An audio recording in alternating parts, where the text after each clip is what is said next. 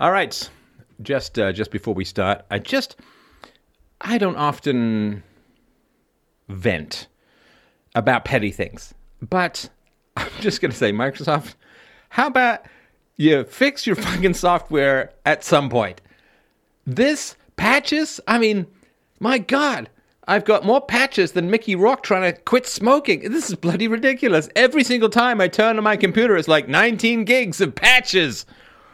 And of course, I'm in the alternative media, so I have to go and check whether everyone else is getting patches or some special NSA delivery just for me. Stop patching everything. It's fine. Because for me, of course, I started on, I think my first version of, well, I my very first operating system was the Atari 800. No, the PET, the PET 2K. And you know, you shipped it, and that was it. There, there was no patching, there was no upgrades, no firmware, no hardware updates, or anything like that. It was just that was the computer. Now I get things have changed, and there's advantages and this and that.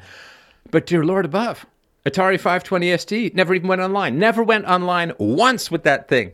The very, very first computer I ever had that went online, I paid $1,300 for a monochrome 386SX with one meg. That's right, one meg of RAM from Mighty Max uh, and um, yeah, it had it had a 24 baud, 2400 baud modem, and I spent a little bit of time online. Still no patches. It was running Windows 3.1, which was like the first multitasking one, where everyone played around with. Ooh, if I click on 32-bit disk access, will it be faster? No, not really. Uh, I don't think that thing actually did anything. It's just a little checkbox to make you feel better, and no patches. No patches to the operating systems in any way, shape, or form, even though you could go online, you could download stuff and all of that. Once I wrote an entire essay on Star Trek and its collectivized, oh, its collectivization mandates in it, and um, posted it to an online forum. The online forum went down. I plaintively emailed the uh, BBS owner, "Hey, could I ever get that back?" You're still out there somewhere, still out there somewhere. It's sort of like many, many years ago, long before I was doing this kind of stuff. I was probably in my 20s. A friend of mine was doing public access television, which was uh, Do you feel like your audience is too large? Do you feel like you're just not appealing to the insomniacs still awake at 2 o'clock in the morning who are just watching because they got nothing better to do? And uh, almost anything to do would be better. So a friend of mine was doing public access television, and he roped me in to have a debate with trekkers, right, with Star Trek people, Trekkies or whatever, trekkers, I think they're called. And um, I worked on all these arguments. And my very first argument was going to be because they were pro Star Trek, and I was like, no, Star Trek is evil. And my very first argument was going to be sitting down with them and say, listen, if you guys are so pro Star Trek, how come you're not here in uniforms? it taught me a lot about debating to realize when I walked into the room, Hey, guess what? They're all in uniforms. Rip! Off it goes. It's done. It's gone. It's bye bye. So, somewhere out there, I don't know, probably is still somewhere on someone's VCR, rotting away in an attic, is me in my very first television appearance. Um, oh no, I was also an extra in Citizen Kane. Uh, I actually had a full face, and I was also an extra in a movie about Tecumseh. But um, yeah, somewhere out there, these things lag my essay on Star Trek on a BBS from 30 years ago, and a couple of uh, TV appearances and one debate. And I remember my my friend, I was having a pretty civilized debate, and my friend was like, "Like, make it more exciting, make it more exciting, and um, be more aggressive." Good thing I never took that to heart, isn't it? Because that would have been just strange, so foreign to my nature. But yeah, Microsoft Basic Point Fix your damn software, man. Stop updating everything all the time. Or at least don't do updates when I'm doing something important with my bandwidth. Don't look like just a little little thing, man. Little thing, little thing. Like you know there's like a basic bandwidth issue that everybody learns about when they're little, right? Basic bandwidth issue goes something like this. If someone's in the fucking shower, don't flush the toilet. Why? Because you flush the toilet, you take away all the cold water and people basically get spears of lava, burns to the face, chest, and whatever else they happen to be washing. Heaven, heaven forbid if it's something low down. Otherwise, it's basically you got javelin speared by laser time. And so, yeah, basic bandwidth issue. Everybody learns this kind of thing. Somebody's in the shower. Don't flush the toilet unless they had lots of loud sex and kept you up all night. Oh my God. Have you ever had this in a roommate? I'm sorry, I'm all over the place here, but I say, ever had this in a roommate? I had a roommate. No, actually, it wasn't mine. It was a friend of mine who had a roommate who had the opera sex lady, which is like you can't just have good sex. You can't just like uh uh whatever, right? It's to be oh, it's to be like literally like birds are like what the hell is that? Our deity has arrived. Something which uh, causes windows to slowly bulge, and you know if you're blowing soap bubbles and and she's having an orgasm, it kind of ripples them. You know, like some sort of slow mo sound uh, system, and uh, yeah. Somewhere between a dental drill and a cat being fed assward backwards through a blender slowly, uh, that is the loud kind of people. So if your roommate has had someone over who has sex, something like they've answered a very untoward ad in some German fetish site, then then it's perfectly uh, admissible. It's absolutely fine to uh, to do that. Uh, just give them the scolding thing because maybe you'll damage your genitals to the point where you'll have a night off from uh, Miss Wind Up Air Siren Orgasm Queen. So yeah, just just just fix your stuff. And if you're not going to fix your stuff, maybe maybe maybe just maybe maybe a little bit have a look at the bandwidth consumption that's going on in the computer. So for instance, let's say just for, for argument's sake, let's say someone is live streaming you know, in other words, the uh, the the bandwidth is just kind of holding on. You know, like the, the, the data is going through the pipe like a zeppelin through a condom, right? Maybe just check it out. If there's only say 3K availability, maybe don't seize all of that and then 500 times that in order to perform some update because your crappy coders couldn't get it right in the first place. Just a thought. Just a teeny, teeny, tiny thought. Fix it right. Because you know what happens? All of these endless patches means you don't have to get it right ahead of time.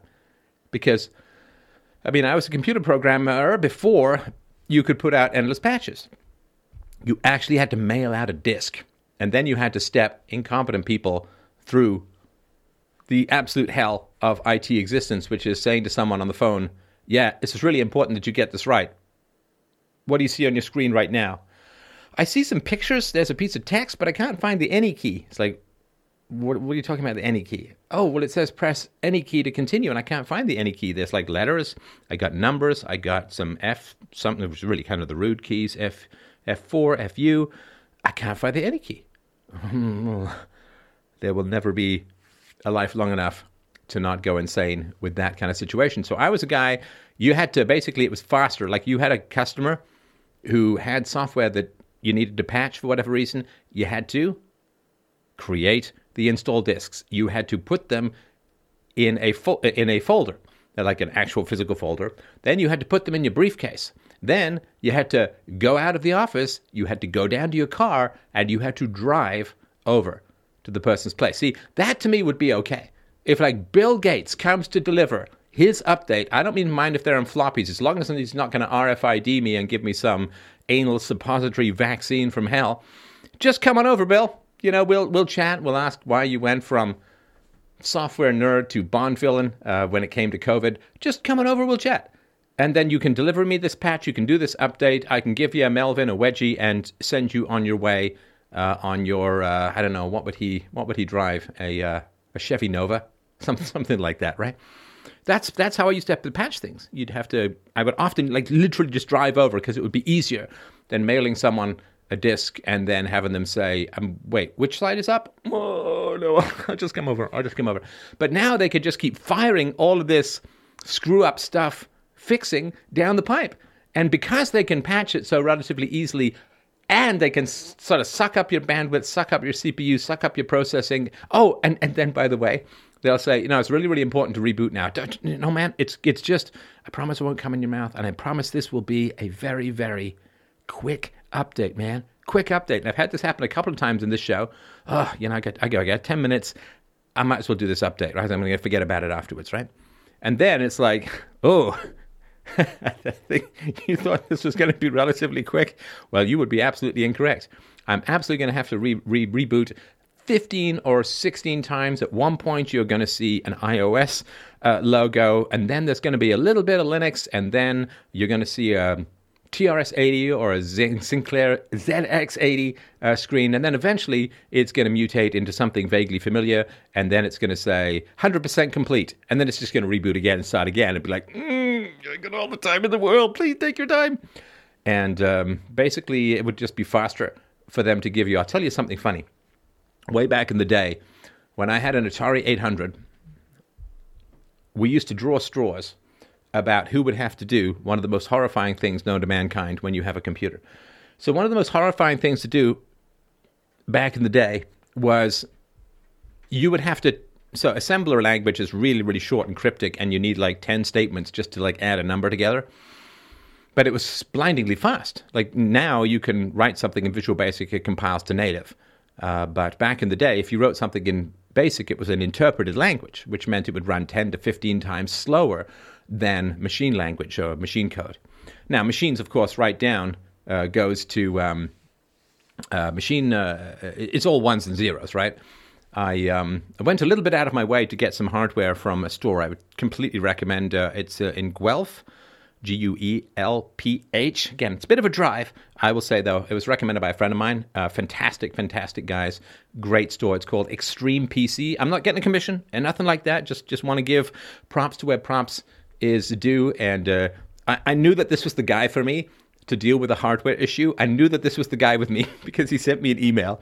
And at the bottom it said, there are 10 types of people in the world those who understand binary and those who don't i'm like dude you are the guy for me and it's uh, they're fantastic so i just uh, wanted to recommend that again no skin in the game no commissions nothing like that but i just wanted to uh, uh to recommend them they're very very good a very very good company so anyway um, yeah just patch your stuff just patch your stuff for the love of all that's holy and stop uh, having your quality be so crap uh, that you just constantly need to push out new fixes. Now, again, I understand. I, am not an idiot when it comes to this kind of stuff. I absolutely understand that there's new malware, there's new things, and new blah blah blah. But that's what Windows Defender and all of these other things are supposed to be. Oh yeah, the short straws with the old computers was every now and then you'd get a great game, but you'd have to type in the binary code. Like you'd literally have to type in page after page after page of binary code in order to get this code work. You get one thing wrong it doesn't tell you. There's no compiling or anything like that. You get one thing wrong, and it just doesn't work.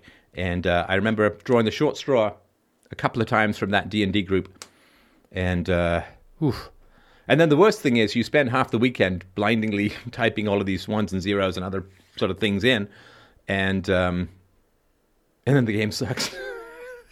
oh my, because you can't really tell. There's a couple of photos.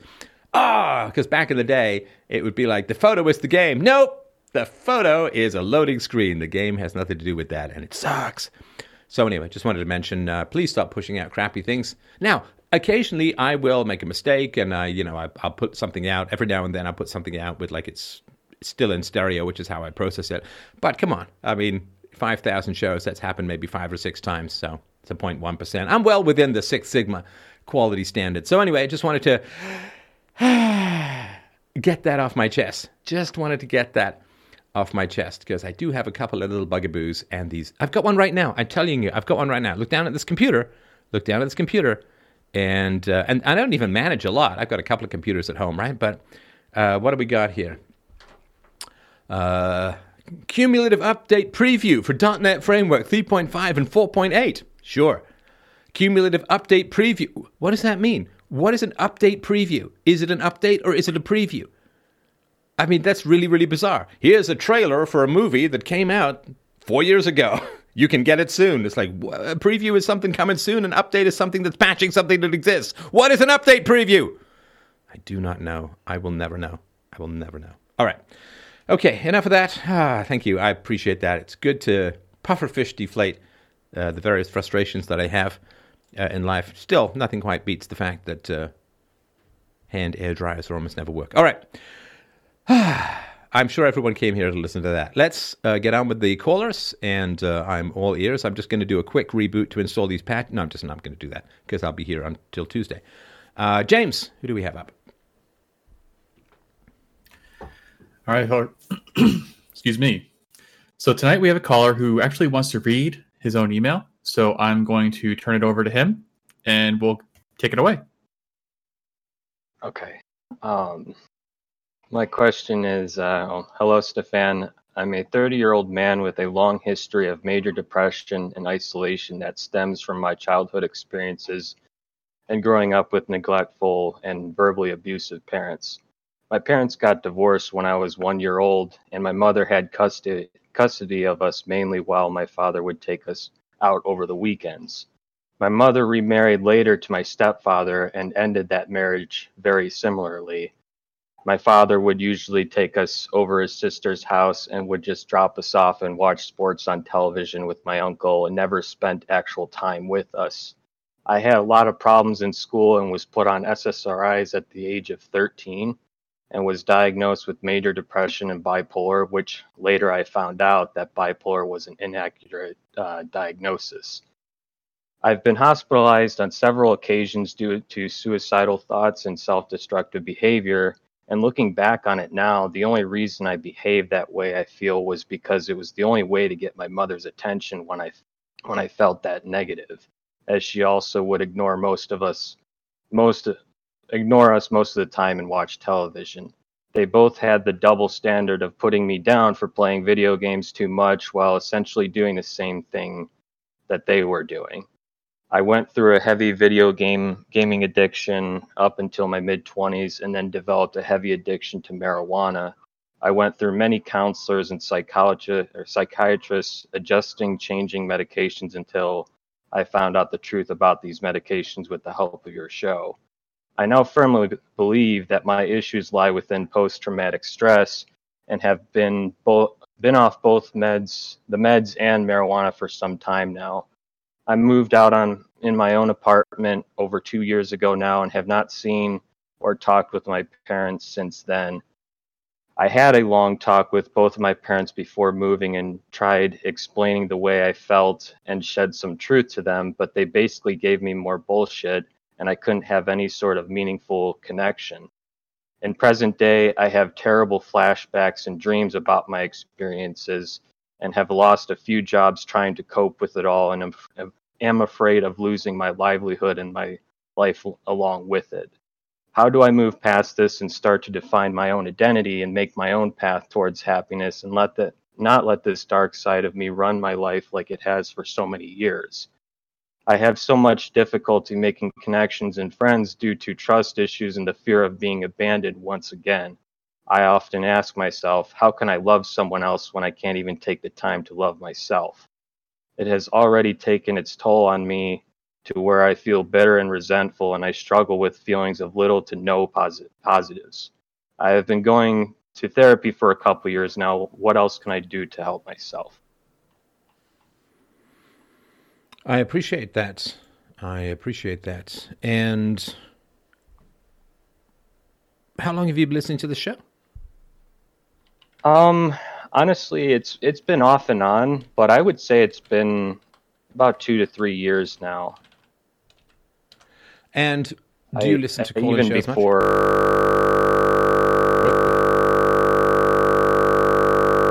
Oh, Welcome back. you literally won't fucking believe it. Really? Oh, Is it the updates? oh, I don't know if they've got a direct pipeline into my OS or something like that, but apparently me talking about quality issues at Microsoft. So, and we'll get to the caller in a sec, but I hear this, right?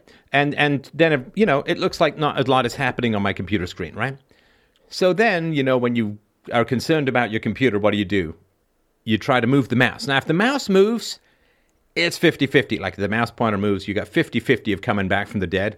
But if that mouse ain't moving, uh, 99% of the time, you're just playing fracked, right? So I'm sitting there, no message, no error message.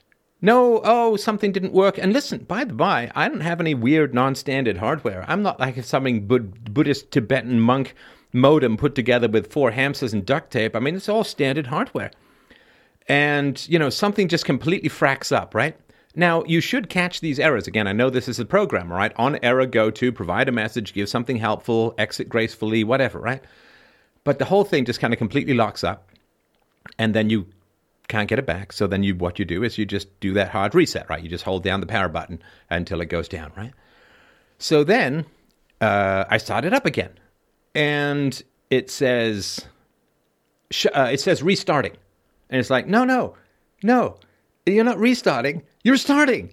Restarting would be an indicated that something shut down gracefully. Now, I didn't say. I don't know if you ever see this in the in Windows, right? You got this start menu, right? And the start menu, you know, you can shut down, you can update and restart, or you can update and shut down, or whatever, right? Now, if the program called Windows completely f's up and locks up completely, and I have to do a hard restart, I didn't ask for the update, right? But nonetheless, too bad. You get the update anyway. Sometimes, you know how you get some rough loving in prison, you know, it's really not your choice. So it starts to do its update literally probably five minutes after I talked about it locking up and rebooting endlessly. So then uh, it just kept saying restarting. And there was a little swirly, but nothing was happening. Like it just says restarting, the swirly was moving, nothing happens. I don't know what the hell's going on. I don't know if it's stuck in an endless loop. I have no idea what's going on because the programmers are like, he'll just figure it out. It's like this R&D program I had once, and I asked him to create a wizard. Like, you know, when you install the program, you got this forward and back and forward and back, right? So he had to step through there, right? And at one point, I was testing out his little wizard, and um, I went back, and it didn't carry over a variable or something like that, right? Didn't keep the last choice. And I said, "Well, look, it doesn't." Like I hit the back button and it doesn't doesn't work, right? And he said, "Well, why why would you want to go back? You've already been there." You know, keep moving forward. It's like, okay, I get that, but people do go back. They, oh, I forgot something, right? But it doesn't tell. Doesn't tell you, right? Just reboots endlessly, reboots endlessly, and um, I'm I'm finally back. And this is the funny thing, right? So this is your operating system. If there's one thing the operating system has to do more than any other thing and more than any other fucking program in the environment, handle an error gracefully. You know, ping the hardware. If there's a problem with the hardware, switch to your backup hardware. If there's a problem with the gra- graphics card, go to the onboard graphics card. If there's a problem with the sound card, go to the on- onboard sound or disable the sound. Don't fucking freeze up like some nerd in a bowling competition. Like, this is ridiculous. There's one thing that you have to do is not lock up the entire operating system. And again, standard programs, standard hardware. This is nothing funky. I'm not installing things that I got from shifty eyed Chinese guy in the middle of Chinatown at three o'clock in the morning. It's all standard stuff. One thing you have to do. One thing. It's like you've got a car and the car says, Hey, I'm going to come with all of these warnings. Your door is ajar. No, it's not. It's a door. Jars in the kitchen. Your door is ajar. You're running low on gas your oil is running low. But none of that happens. See, if the car that you bought has a problem, it just fucking explodes. Then you're going down the highway. Oh, I think the oil's a little low. That's how that you know that's great. That's exactly right. Except this stuff can be even more important than a car. The number of things I've lost, and I do backups and all of that, but I've and it hasn't been for a while. But the number of things I've lost just because the operating system has a complete mental fry epileptic spaz out for reasons that it doesn't say. You ever had this blue screen of death? Blue screen of death. I saw Bill Gates live get a blue screen of death in a demonstration once, right? Blue screen of death. And it says, oh, you know, here's a little QR code. And the QR code says basically, you're fucked. It's nothing. It's a system PIP exception driver alert. yeah, that's that's fucking great. Why don't you just tell me which toads to kill, which witches to uh, invocate, and which horrible voodoo rituals I need to perform with a penknife on a goat in order to get my stuff back? And it's just unbelievably ridiculous. So, yeah, operating system, for God's sake, just keep one, uh, one, one job, one job, one job. Don't lock up. Don't lock up. It's one, one job. Can you imagine? You, you've got a bike I know, you've got a motorbike, and it's a smart motorbike. And the motorbike says, hmm, you know, I think there may be a problem with the automatic braking system, so I'm just going to lock up the fucking front wheel and I'm going to send you 400 miles over the uh, handlebars and good luck. You know, stick the landing, man, stick the landing, you'll be fine. Uh, I know, and of course, every time you have the rant about these kinds of things, people are like, hey, you just need to install Ubuntu. Ubuntu, and you'll be fine uh, and uh, or switch to Mac, or it's like, yeah, I get that, but you know, it's not even. I mean, first of all, um, I have thousands of dollars of software and hardware that is invested in in, in this environment, and my learning curve and this and that. I get you. You know, you they've got you by the short and curlies, right? They absolutely have you by the short and curlies, and um, it's kind of like so. When I was visiting Africa many years ago, there's a uh, a bush uh, there, and it's called. Wait a moment. Uh, it's some local word for that, right? And the reason is that you can walk into the bush pretty easily because all the thorns point one way. You can walk into the bush fairly easily, but God help you if you try and get out. Well, that's kind of like the Windows operating environment to some degree. It's like, yeah, yeah, come on in, man. It's cheap, uh, lots of software and all of that kind of stuff, and and then you're in, right? And you're in, and just when you try to get out, they pull you in deeper, and uh, yeah, it's uh, it's uh, pretty rough. And you know, maybe maybe it is an abusive relationship, and we'll get to that with the caller. But on the plus side, I think I've done all my updates for today. Um, and and it's so random, right? I did I did a whole show. I did a, a call-in show with uh, oh, it was a fatherhood roundtable with like forty guys yesterday. Everything hunky dory and smooth, no problem. I did a, a call-in show, or a, a, a interview show with Dr. Duke Pesta, and it was fantastic. And uh, whoo, yeah, I don't know. I like Linux. I do. I like Linux, but um, I, I also like software. So uh, it's it's it's a challenge, right? On one computer, I completely disabled my updates, and it was it was bliss. Yeah, no, it is, it is, and until until some hacker is like, oh, you know, we've just sashed over, over we've just sashayed over here from Hillary Clinton's server, which also wasn't patched with updates, and look at that, a big, wide, gaping hole like Mae West's legs, where I could just sail in and ransomware the shit out of your Bitcoin. So yeah, it's a it's a challenge, right? Okay. Uh, I did not. Uh, 40 minutes of the call in taken by Microsoft. And uh, yes, I did read the TPS report, just in case anyone's uh, anyone is uh, uh, watching. So I'm so sorry about that. Our good friend, the caller, um, we're back.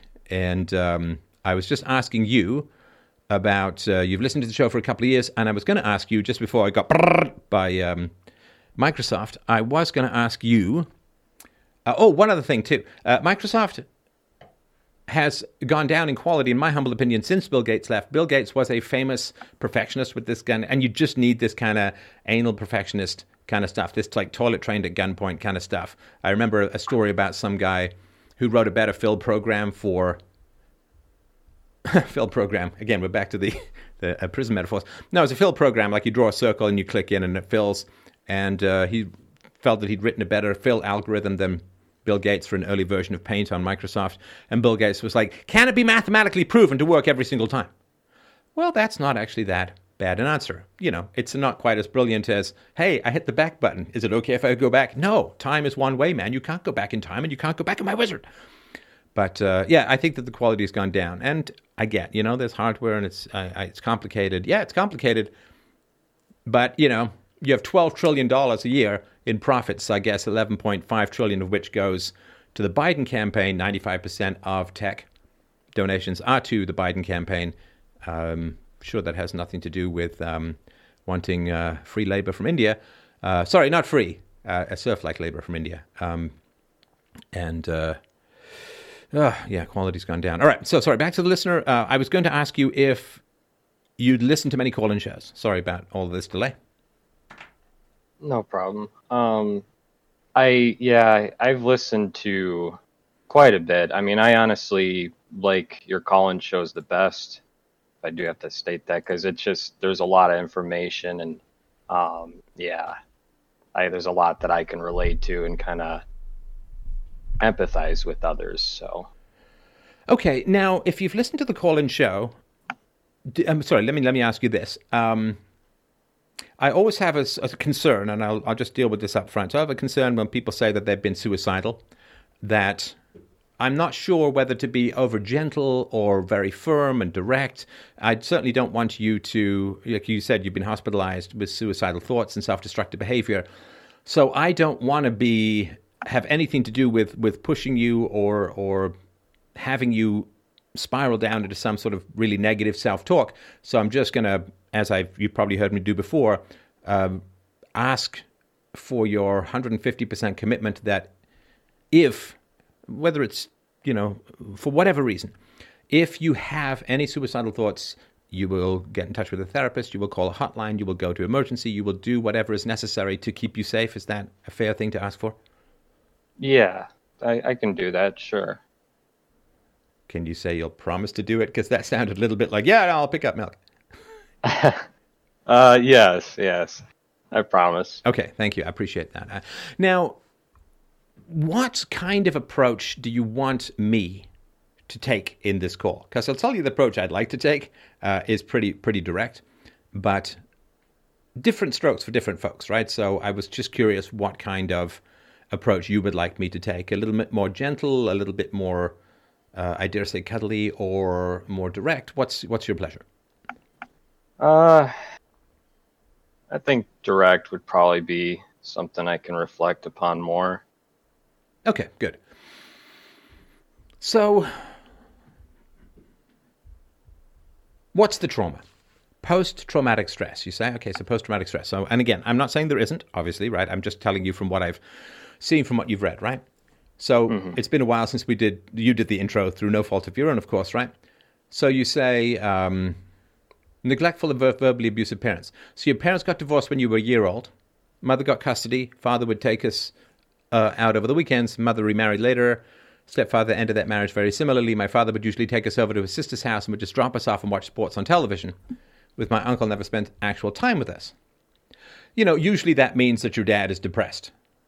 Your dad, I mean, my father, when I went to visit him, I was like 15 or 16, and I spent a couple of months with him in Africa, and it was brutal, man. It, it, he had nothing to say. He had nothing to say. I remember he brought some other kids, uh, uh other teens over, and we ended up. I, I ran Dungeons and Dragons for them, and we had to use like funky dice that come with patterns. I think it was from some Japanese game or whatever it was. And I mean, we played some Scrabble, uh, but it was nothing. He he put me to work because like he put me on his his garage needed sanding, so I went up there with a radio and listened to Crimson and Clover when it came on because I liked that song by Joan Jett, and uh, scrubbed away. I was just up there, and then we went into the bush, and he would work and I would come out sometimes, but just be sitting around and just explore the jungle on my own. I remember going out into the jungle. Uh, there weren't really any paths, but I would get stones and I would leave arrows back the way I came because you know no GPS back then, and of course, so if you got lost in the jungle, you could have a pretty pretty bad time of it, especially if you were there overnight, right? Very bad time of it. And it was many years later when I was on my honesty directness thing, which I guess has been lasting ever since and I was like, and, and he went out to the bush. He was going out to the bush for like a week. And he's like, Would you like to come? You know, and you could tell. It's like, Yeah, you know, I know you're here and I got to do something. And I was like, No, I, you know, I've got some letters to write. Like, I couldn't write those letters in a, because, you know, we would go out and just, we would be in a little, a tent or, or a little, um, I guess it'd be like a trailer in a trailer park uh, or something like that. And, uh, yeah, it was, it was pretty brutal.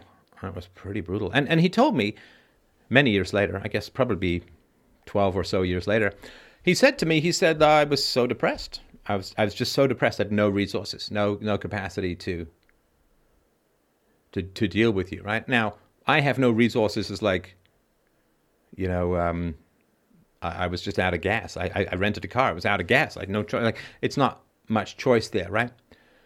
So, mm-hmm. And, and actually, I found it enormously helpful that he told me that. And it was actually a very, very helpful thing for me to say I didn't realize how helpful it was until I felt teary after he told me, and that's just because if you have a depressed, I don't know about your dad. I mean, we can ask, we can talk about it, right? But if you have a depressed parent, because you sit there and say, well, he'd rather watch sports than spend time with me. He'd rather watch sports than spend time with me, and that probably is not because then you know the inevitable result of that is well i guess i'm not interesting or he's not interested in me or he doesn't love me or doesn't care about me he cares about sports more and whatever. And it's like no see like really really depressed people are allergic to intimacy in the same way that uh, you know if if you uh, i don't know let's say you just sneezed into your hands and then somebody said can you hold the naked baby, you'd be like, no, I can't hold the naked baby because I just sneezed in my hands. I've got a cold or I got a flu or God knows what in these COVID days, right? I can't, I can't, right? Social distancing for fear of infection, right? That's what happens in COVID. And the way it works in depression is people feel so uh, filthy, so useless, so diseased, so degraded that they shield themselves from others. They shield themselves from children because they're terrified of infecting those children. And my father, when I was out visiting him in Africa in my teens, my father did the right thing. Was he did not interact with me. Right? He did not interact with me. What an incredibly beneficial thing to have happened. And I remember he took me on these hikes up these mountains that just went on and on and on. Of course, he walked for a living. Like so he was like like a legs of steel. He was like RoboCop climbing upstairs. And I was I found it kind of rough going.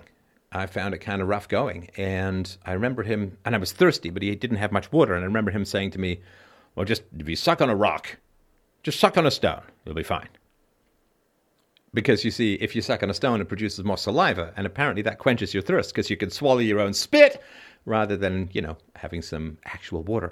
Spoiler, of course, doesn't do anything for your thirst because you're producing the liquid, swallowing the liquid. It's like trying to get a blood transfusion from one arm into the other and saying, oh, look, I'm cured, right?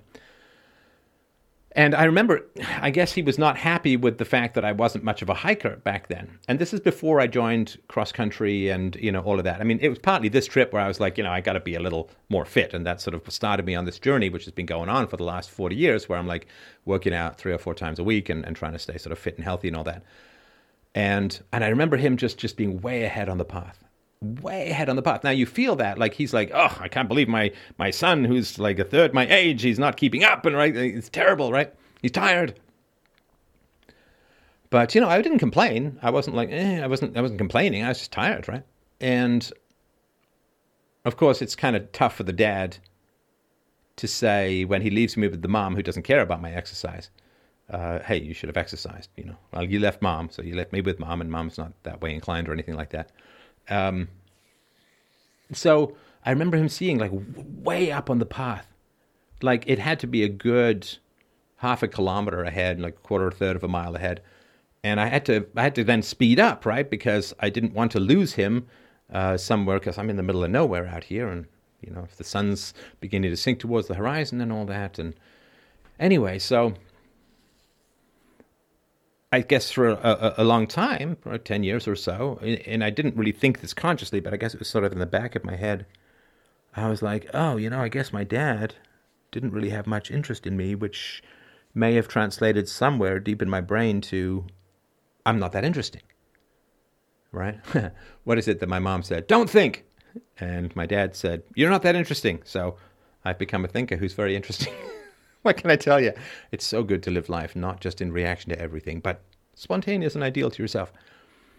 So, uh, sorry for that long thing, but I'm trying to sort of just figure out when you think about your dad, if you judge yourself negatively because your parents aren't interested in you, but if your parents have real psychological disorders, and my dad did, real psychological disorders, then it's kind of like a quarantine. You know, if your dad had some illness that caused his immune system to collapse,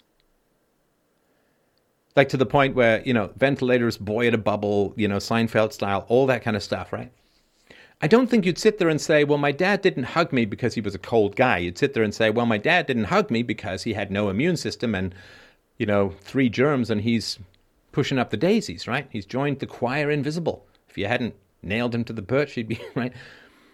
So I'm just wondering if there's a way of reframing what happened with your dad.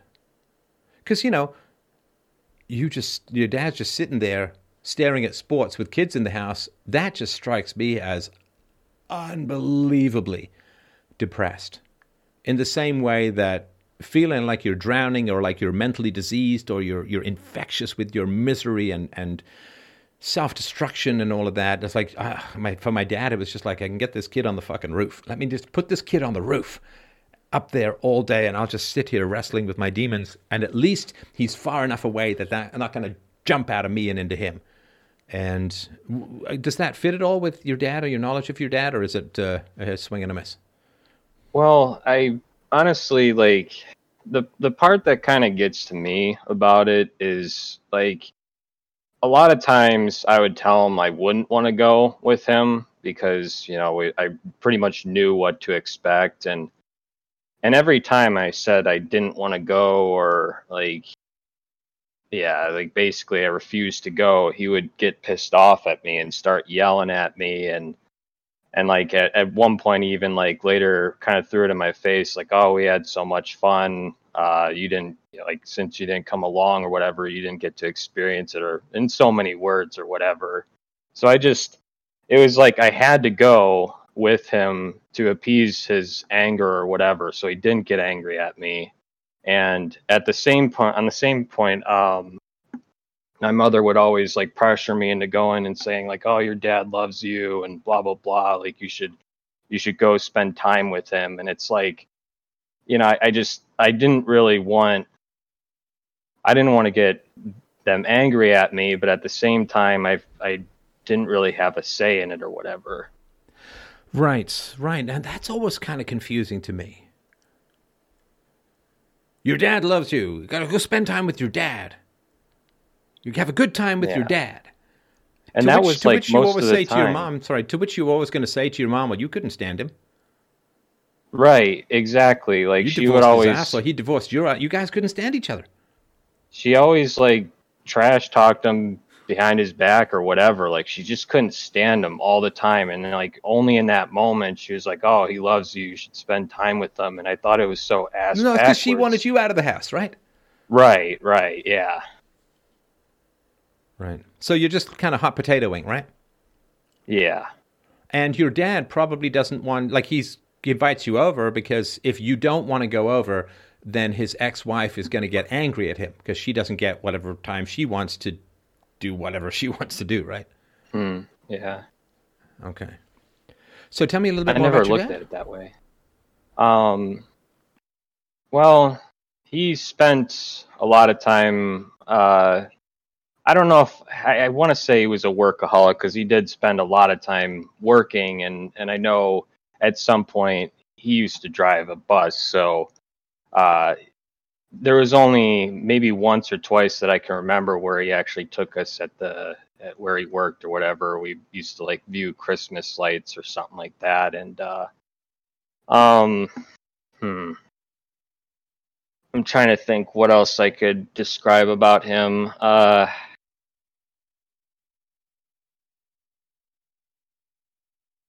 sorry, my mind's kind of drawing a blank right now. Um, So he drove a bus.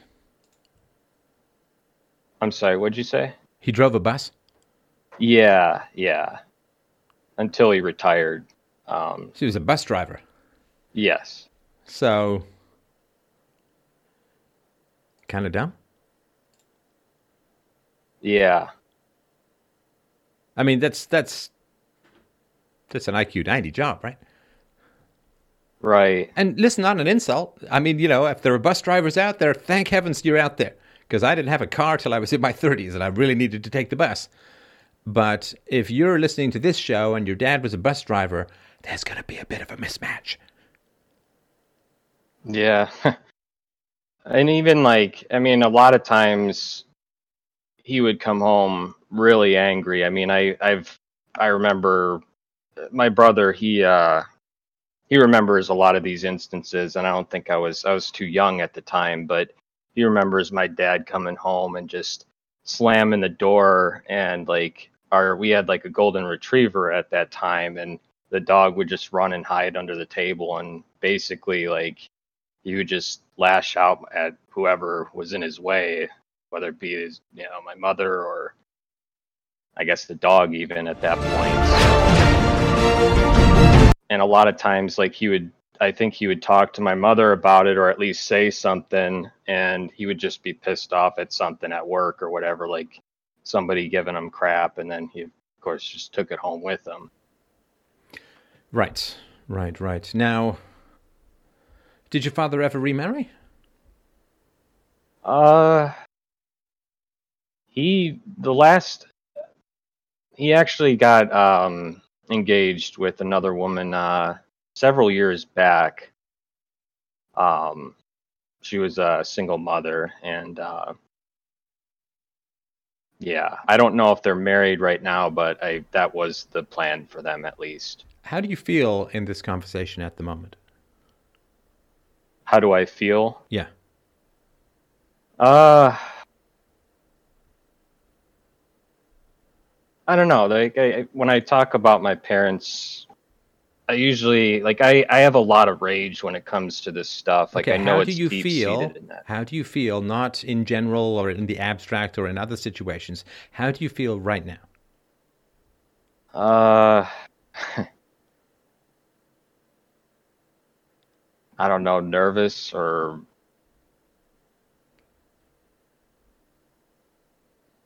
Because I need your feelings to be here if we're going to have a conversation. Because right now, it's like you- you're trying to lure me into this empty world of depression and anxiety. You know, like Uh-huh. my dad does this, and I don't know, like he does that, and I talk to my brother about this, and it's, it's just kind of dead voice, right? And Uh-huh. I can't work with dead voice. Like you wanted me to be frank, right? So here, here's me being frank, right? yeah. Because it sounds like you're not here yet, and I can't fucking talk to you if you're not here. Hmm. I'm not. It's not a criticism. I'm not mad, right? I'm just. I'm just sort of pointing out. Right. So tell me what you want to get out of this call, because right now I don't know what you're here for. Now, again, I know you're unhappy and all of that, but but what is it that would be ideal for you to get out of this call? Because I really want to help as much as I can, but I need to know what that means. Uh-huh. Um I just want to find my own happiness. Like I just I don't want to I don't want to have these thoughts to where I I think back and and feel the way I do about my childhood right now. Like like that's all in the past. I just wanted to be able I want to be able to pretty much set it behind me or shelve it or whatever. What's Or the moment least- of sorry to interrupt? What's the moment of greatest happiness that you've had in your life? Um, can this be uh, yeah, childhood memory with my parents or I'm not sure what's unclear about what I'm asking. What is the moment of greatest happiness you've had in your life? um being at my grandparents with uh with pretty much my cousins and the rest of my family. We all got to hang out there and uh uh, play hide and go seek and they, the manhunt at night it was called uh yeah Oh, night games had, are like- tight. Night games are the great, the greatest. Yeah, yeah. And I mean like we like at, at one point we even decked ourselves out with like face paint and stuff and it was like one of the coolest things because it was just a moment to to be free and enjoy, you know, what we were doing or whatever. And I was around so many of my so much of my family and um yeah. I'd say that was definitely one of the most happiest times I remember. Okay, so let's say that's a 10 on the happiness scale, right? And that was what, 20, uh, 20 years ago? Uh, yeah, maybe like 15 years ago. So, Okay, so 15 years ago. So that's your 10. Where's your 9? Uh,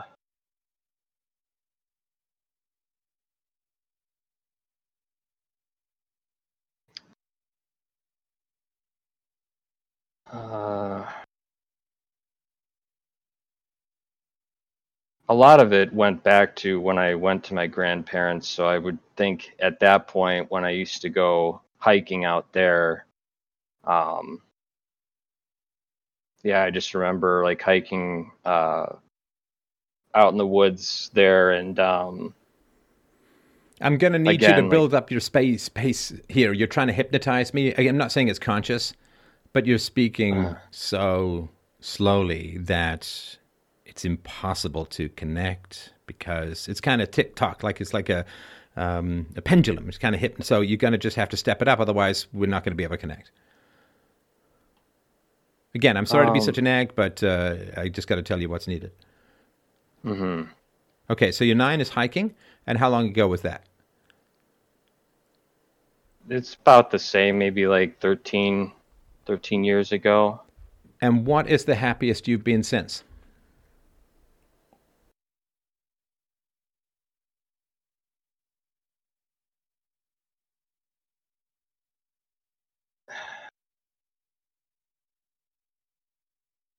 I honestly can't really think of anything. I mean, Okay, that's fine. That's fine. Okay, so here's here's a question that I think is kind of essential. Who wants you dead? Who wants you dead? Because when you have suicidal or self-destructive thoughts, when that shit just doesn't come out of you, nobody wakes up in the morning and says, "You know, it'd be great if instead of shaving up and down, I just shaved side to side and slashed the shit out of my cheeks." You know, it'd be great if I take this bowl of cereal and I just pound it into my forehead until it cracks and cuts my head my head open, right? Nobody sits nobody sits there like that. Was it Christopher Walken playing some creepy vet in some Woody Allen movie where he's like, you ever drive down and, and, and you're driving down the road and, and you just like you see the traffic, you just want to turn into the oncoming. Like nobody nobody does that. No organism just wakes up. You know, like America didn't just wake up and say, you know what, I'm just gonna start hating myself. I'm just going to shit all over my history. I'm going to just complain about everything to do with my history. Like, this didn't come from within America. It certainly didn't come from within Christianity. It didn't just sit there and say, yeah, we're just going to shit on ourselves. We're just going to try and commit cultural seppuku, right? So when you have thoughts of harming yourself, they don't come from you because that's not what organisms do. It's not what life does. I mean, a bird doesn't sit there and say, Well, I know that fucking piece of glass is going to kill me, but I'm just going to fly ahead and do it anyway. You try and mm-hmm. grab a squirrel, man, that thing will chew through your. It'll chew through two layers of gloves. A chipmunk will just gnaw through you like a buzzsaw to get free. Dogs have such an instinct for life.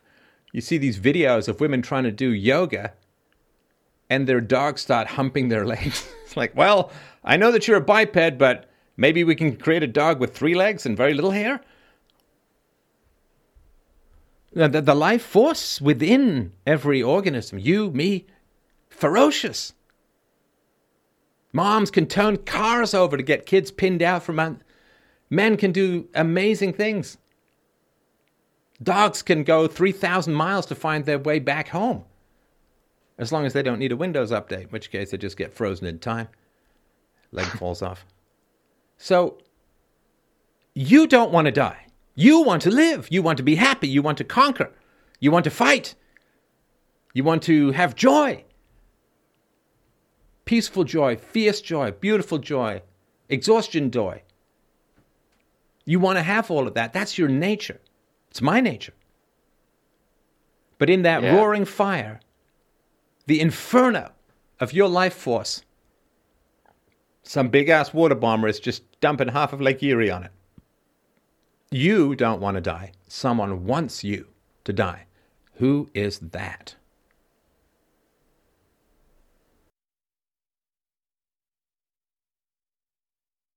Well, I feel like what it, w- it could be would be like my parents stomping that out, like that sort of livelihood, wouldn't it be? Or see, or I can't, this... I can't go with your theories. This is why I said you got to bring your feelings. It's fine if you don't know, and it's fine if I'm wrong. Uh-huh. Right? But I there's just no organism that I've ever seen that is healthy and respected and free that just sits there and says, you know what, I'm just going to take a pencil and jam it into my own eye socket. I mean, that's just not what happens. Mm-hmm. So let's go back then to your childhood. When you would have a thought, have an impulse, have a thirst or desire to share something of yourself, which we all do as children. Half or three quarters of childhood is Dad, Dad, Dad, let me show you something. Mom, Mom, I want to, I want to show you something. I made something. I built something. I wrecked something. I got a high score. I got a low score. I like share, share, share, share, share. It's like a uh, photocopying cyborg clone conveyor belt of Sonny Bono's singing partner. Oh, that was a long labor joke. But anyway, so you want to share. You want to share with your parents. You want to share with people. I wrote a Zork style text adventure game with blood priests when I was a kid, and I wanted to share it with my friends. Here, try this game, try this game. It's really cool. I, I wrote a paint uh, program, I wrote a screensaver, I wrote lots of cool stuff. I want to show you. I want to show you many, many, many years ago, I started a documentary, got about three quarters of it done. It was uh, text plus um, animation. I wanted to show it to people. I remember showing it to a guy I thought was a friend, and he watched like three quarters. He stopped because there was something on TV he wanted to watch, and he just never went back to it. I'm like, dude, I just. Unfortunately, I couldn't finish it. The, the animator flaked out on me, and, and then I got cancer. But um, you want to share. I love philosophy. What do I do? I want to share it with the world. Share it with the world. And, you know, for 10 years, I had a pretty good run. So, you want when you would want to share what you had made thoughts, experiences, pictures, Lego, whatever. What, um, what did you do? When I wanted to share, Yeah. uh, yeah, I mean, most times I would. Uh, well, I, I've played guitar and uh, I've drawn a bit, and um, I feel like with with hiking especially, um, I've taken a lot of pictures, and that's something I like to not just share the pictures, but like kind of where I've been and how it looked in that moment or whatever. Just like I don't know, something to try and reflect on. Uh, I'm trying not to be too abstract here, but uh, You're failing, but I appreciate you noticing that. yeah, I mean, I I'm just trying to think what I felt so passionate about, and I mean, a, a lot of it was gaming when I grew up, uh, and I, I I used to talk to my friends about it a lot, and we would just talk about the same games or whatever. But of course, that wasn't really challenging me creatively, I guess. So Well, no, the gaming comes because you can't share anything else, right? So the gaming is a place where you retreat to because you can't share with your parents. hmm So I'll tell you what I'm doing because I think we need to be even more direct, right? So would you say that I've been fairly enthusiastic in this conversation? Yes, Right. I'll tell you, no, I mean, it's genuine and all of that, but I'll tell you why I've taken a very enthusiastic approach to this conversation. Because I want you to understand how your parents felt when you were enthusiastic. Because I've been quite enthusiastic. You had one little half laugh. We've been talking for like, I don't know, half an hour, whatever, right? And you've had no response to my enthusiasm at all. So in this hmm. situation, I'm you and you are your parents. So now, when I'm enthusiastic and you're indifferent to my enthusiasm, again, it's not a criticism. I'm not offended. I'm just, I'm, it's perfectly natural given where your mind is, right? So I'm enthusiastic and you're indifferent to my enthusiasm. You're not, you're not attacking it. You're, you're ignoring it, really, right? So mm-hmm. this is a way for you to understand what's going on with your parents because I'm enthusiastic and you're not responding to it at all, really, right? And again, I'm not criticizing. It's not anything negative. It's perfectly natural and it's fine. It's totally fine. So when I'm enthusiastic, how do you feel? When I'm energetic, when I'm sharing, how do you feel?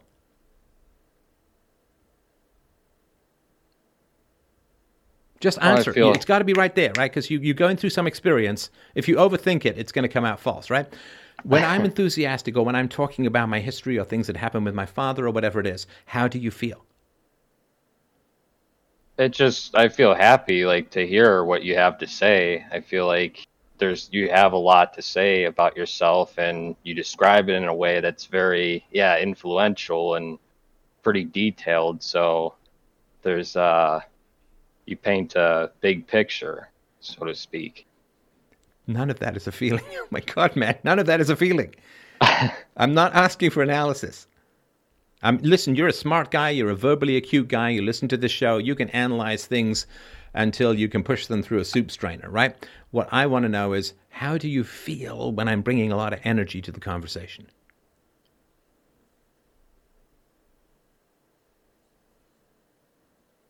I mean, like that I said happy, isn't that like a sort of feeling? Like it just kind of brings me an inner joy.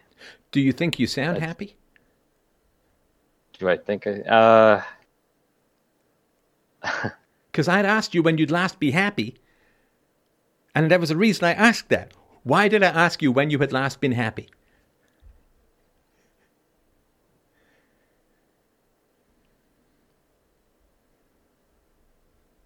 because we're having this conversation. Now, if you'd have said, Mal, I, I'm feeling happy in this conversation, right? Okay, great, right? But you said you couldn't remember the last time you'd felt happy, right? And now you say to me, well, no, I was feeling happy. Again, I'm not trying to catch you out. It's just not, I'm not cross examining you. I'm just pointing out that there is something going on here that's important to figure out, right? Mm hmm. Right.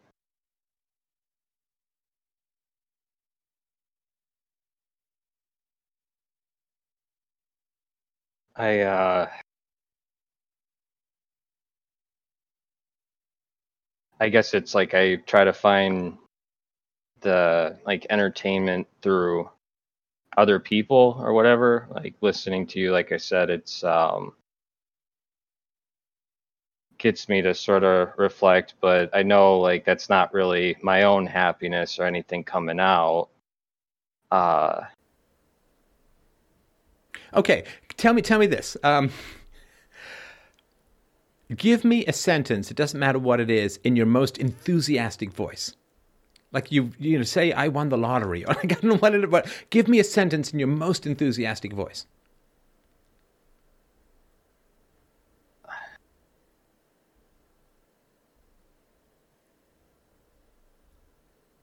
dude, I just freaking won the lottery. Can you believe that? I can't really fake that. I feel like, but at the same time, I feel like that's kind of how okay. along the lines. Yeah, okay, you can't fake it. Maybe you can. Give me a sentence in your most unhappy or depressed or soul sucking, energy draining voice.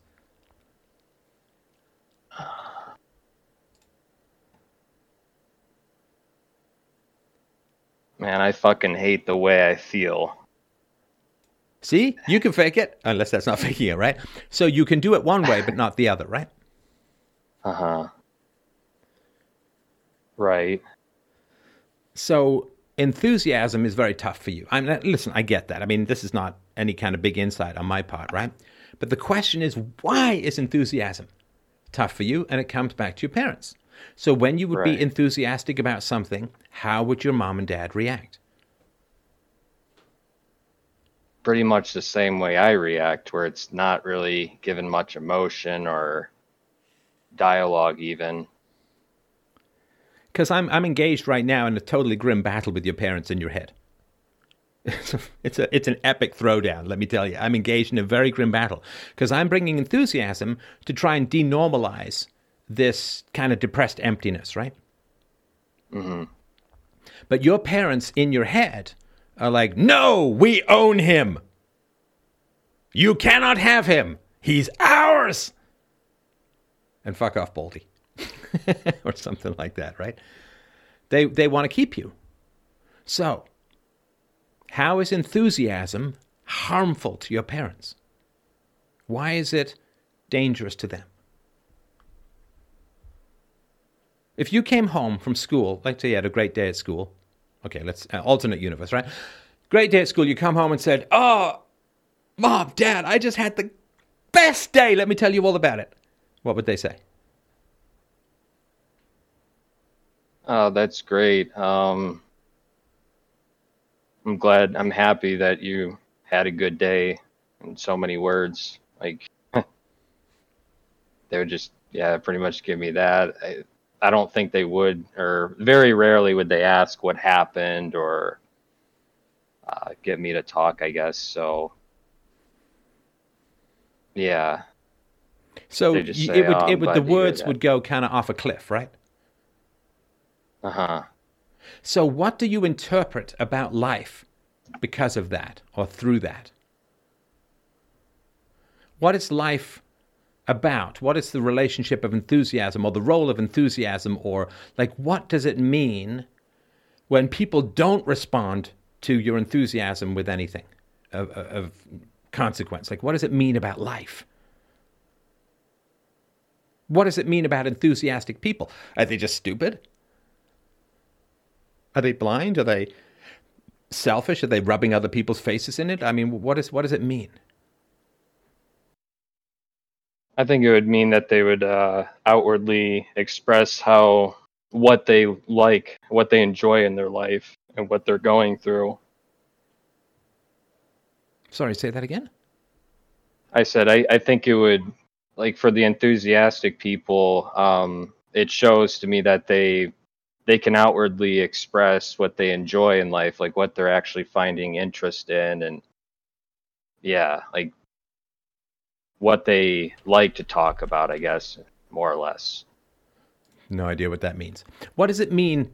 What, what, what is enthusiasm in life? Is it a good thing? Is it a bad thing? Is it a smart thing? Is it a dumb thing? What is enthusiasm in life? What does it mean? What does it matter? What, what is the value? Is there value to it?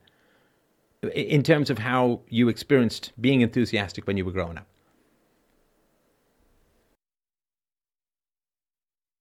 Um,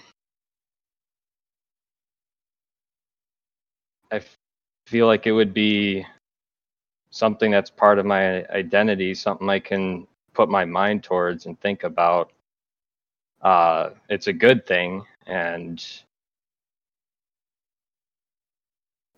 Okay, let me ask you this. What was the happiest you ever saw your mother and your father?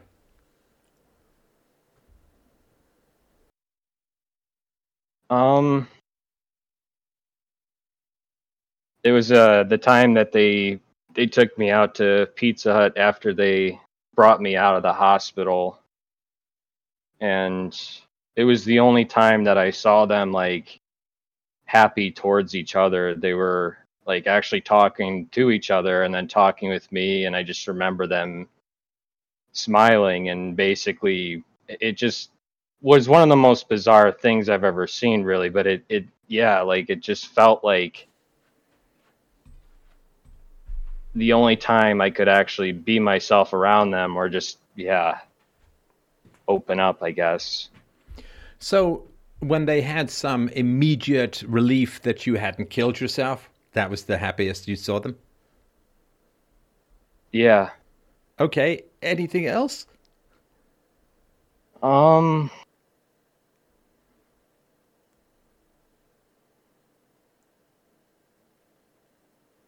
I can't know. I mean, because a lot of times my parents were never really together, so No, no, it can be they're separate. That's fine. It doesn't have to be when they're together. They can be separately. uh. Most of the time, it would be uh, going out for my birthdays. Like uh, going out to a restaurant, we would um, sometimes go to the lake and just walk around. I And, remember and you'd like that- talk about stuff or what? Yeah, yeah. And what would You you talk just- about? Um, most of the time, uh, I guess what I could remember about it would be like talking about the area, but then like there would be a candy shop or something that was around the area, and my mother would say like, "Oh, I remember these candy shops," and she would reflect upon like her memories of it and like what she used to buy or whatever. Oh, so your mom was happy thinking about the happiness she had like 30 years ago. Right. Good God. That's terrible. Yeah. Did they ever take pleasure in you other than, hey, he didn't kill himself today?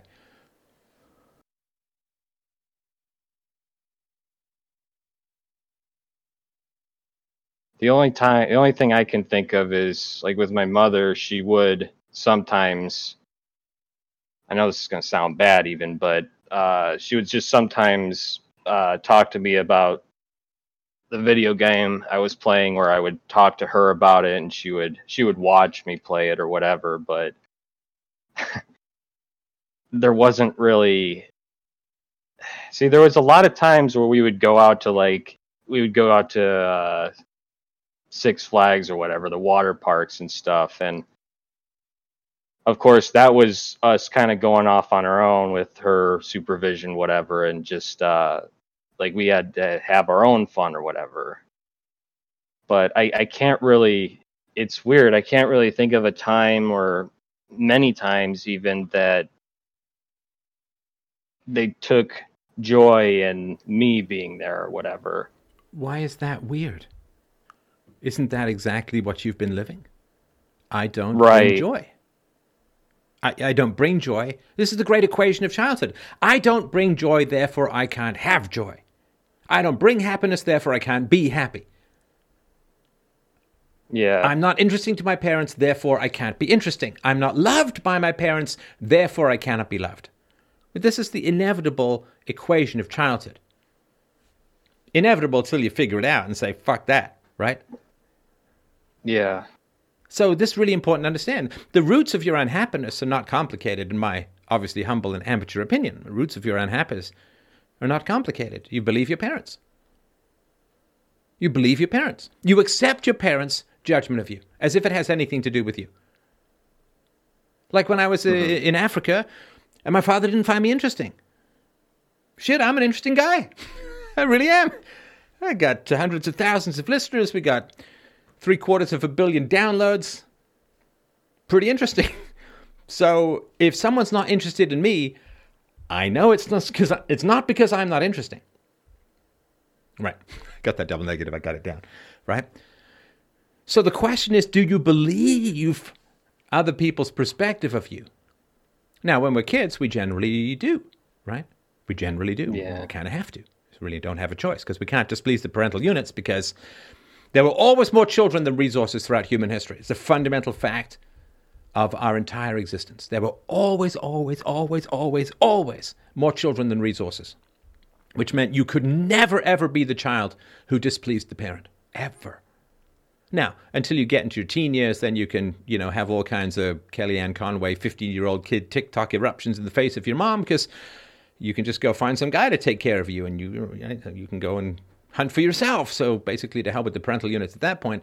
But when you're a little kid, yeah, you really can't, uh, you can't uh, displease your parents too much. Really can't.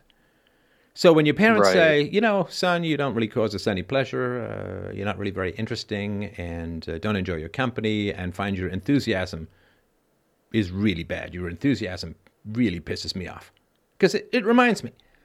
It reminds me how empty, soul sucking, and vacant my own experience is.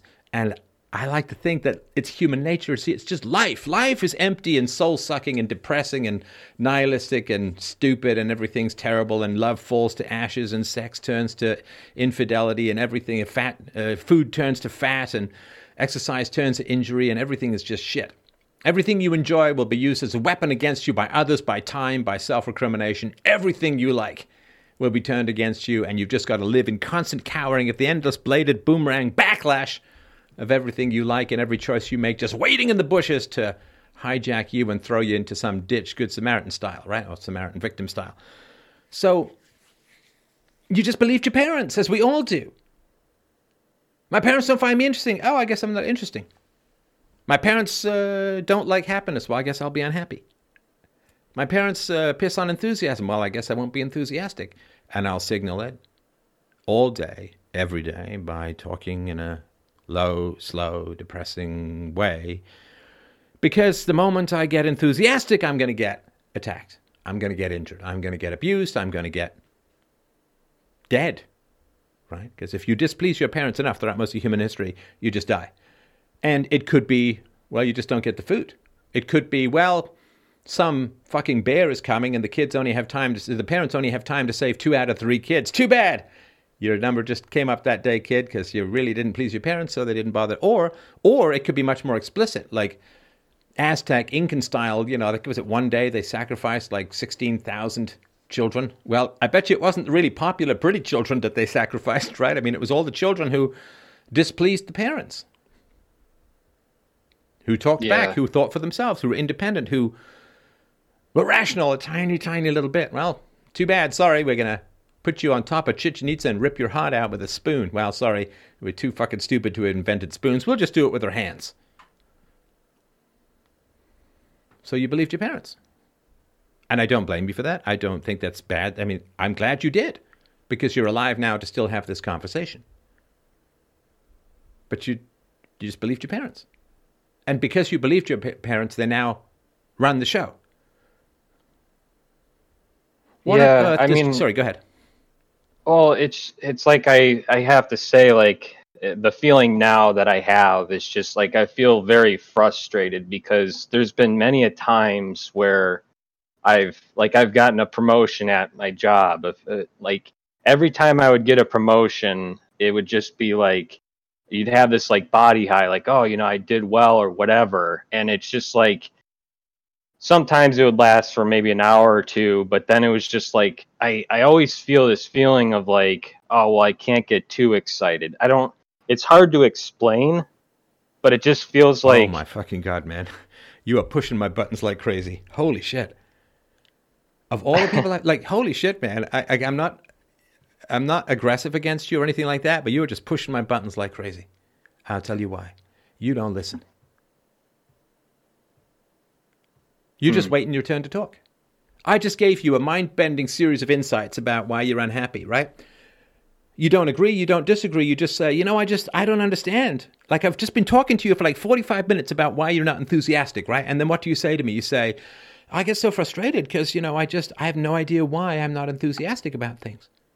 well, No, like I could be wrong, that. but you got to at least acknowledge that I said something. I made syllables with my mouth hole.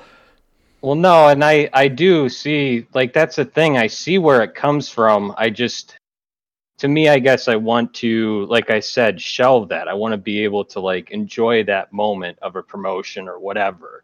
Like I know where it comes from, and I I guess like I said, to celebrate or to like have any sort of feeling afterward, it's just it only lasts for an hour or two, and it, it's just hard Yeah, to like. are you now? Are you now mansplaining depression to me? Come on, No. How do you want to spend our time together? Do you really want to just sit there and say, after you s- sent me a long letter saying about how unhappy you are, do you really want to spend a lot of time explaining to me what unhappiness is? Is that how you want to spend our time together? Because it seems like a giant waste to me. I'm just not sure what to say, I guess. Okay, that's fine. So be honest with me and say, I don't know what to say. But don't take me on some, you know what unhappiness is? Unhappiness is when you really can't feel very happy. Thanks, man. It's really, it's really great for you to bring that up. oh, blinding! I'm illuminated, right? Uh huh. And again, I'm, I'm not, I'm not upset. I'm not. I just, just pointing it out, right?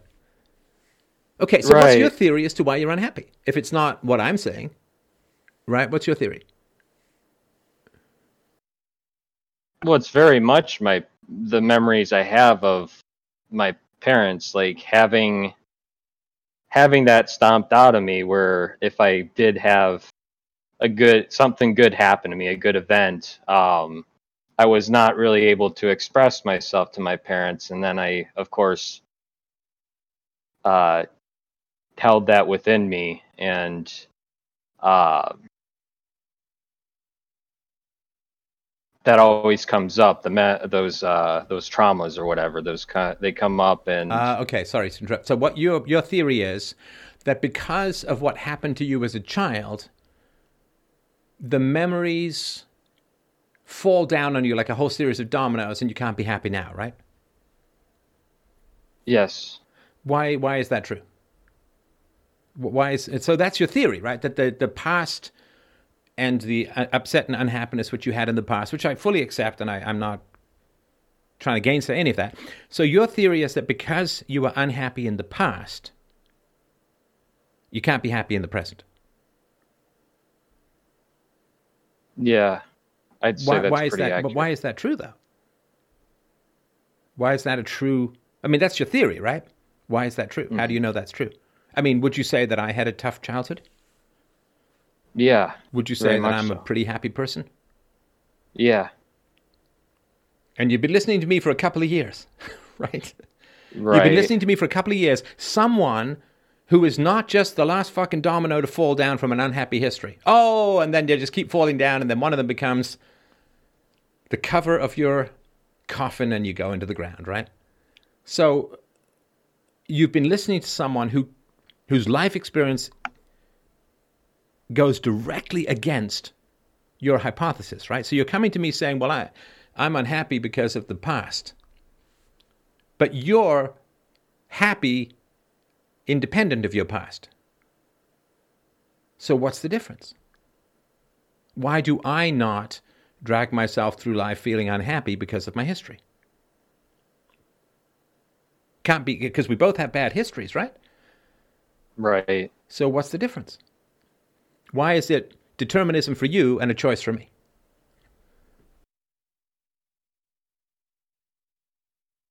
That's honestly what I want to find out. Like I'm not really sure how to how to answer that. Good.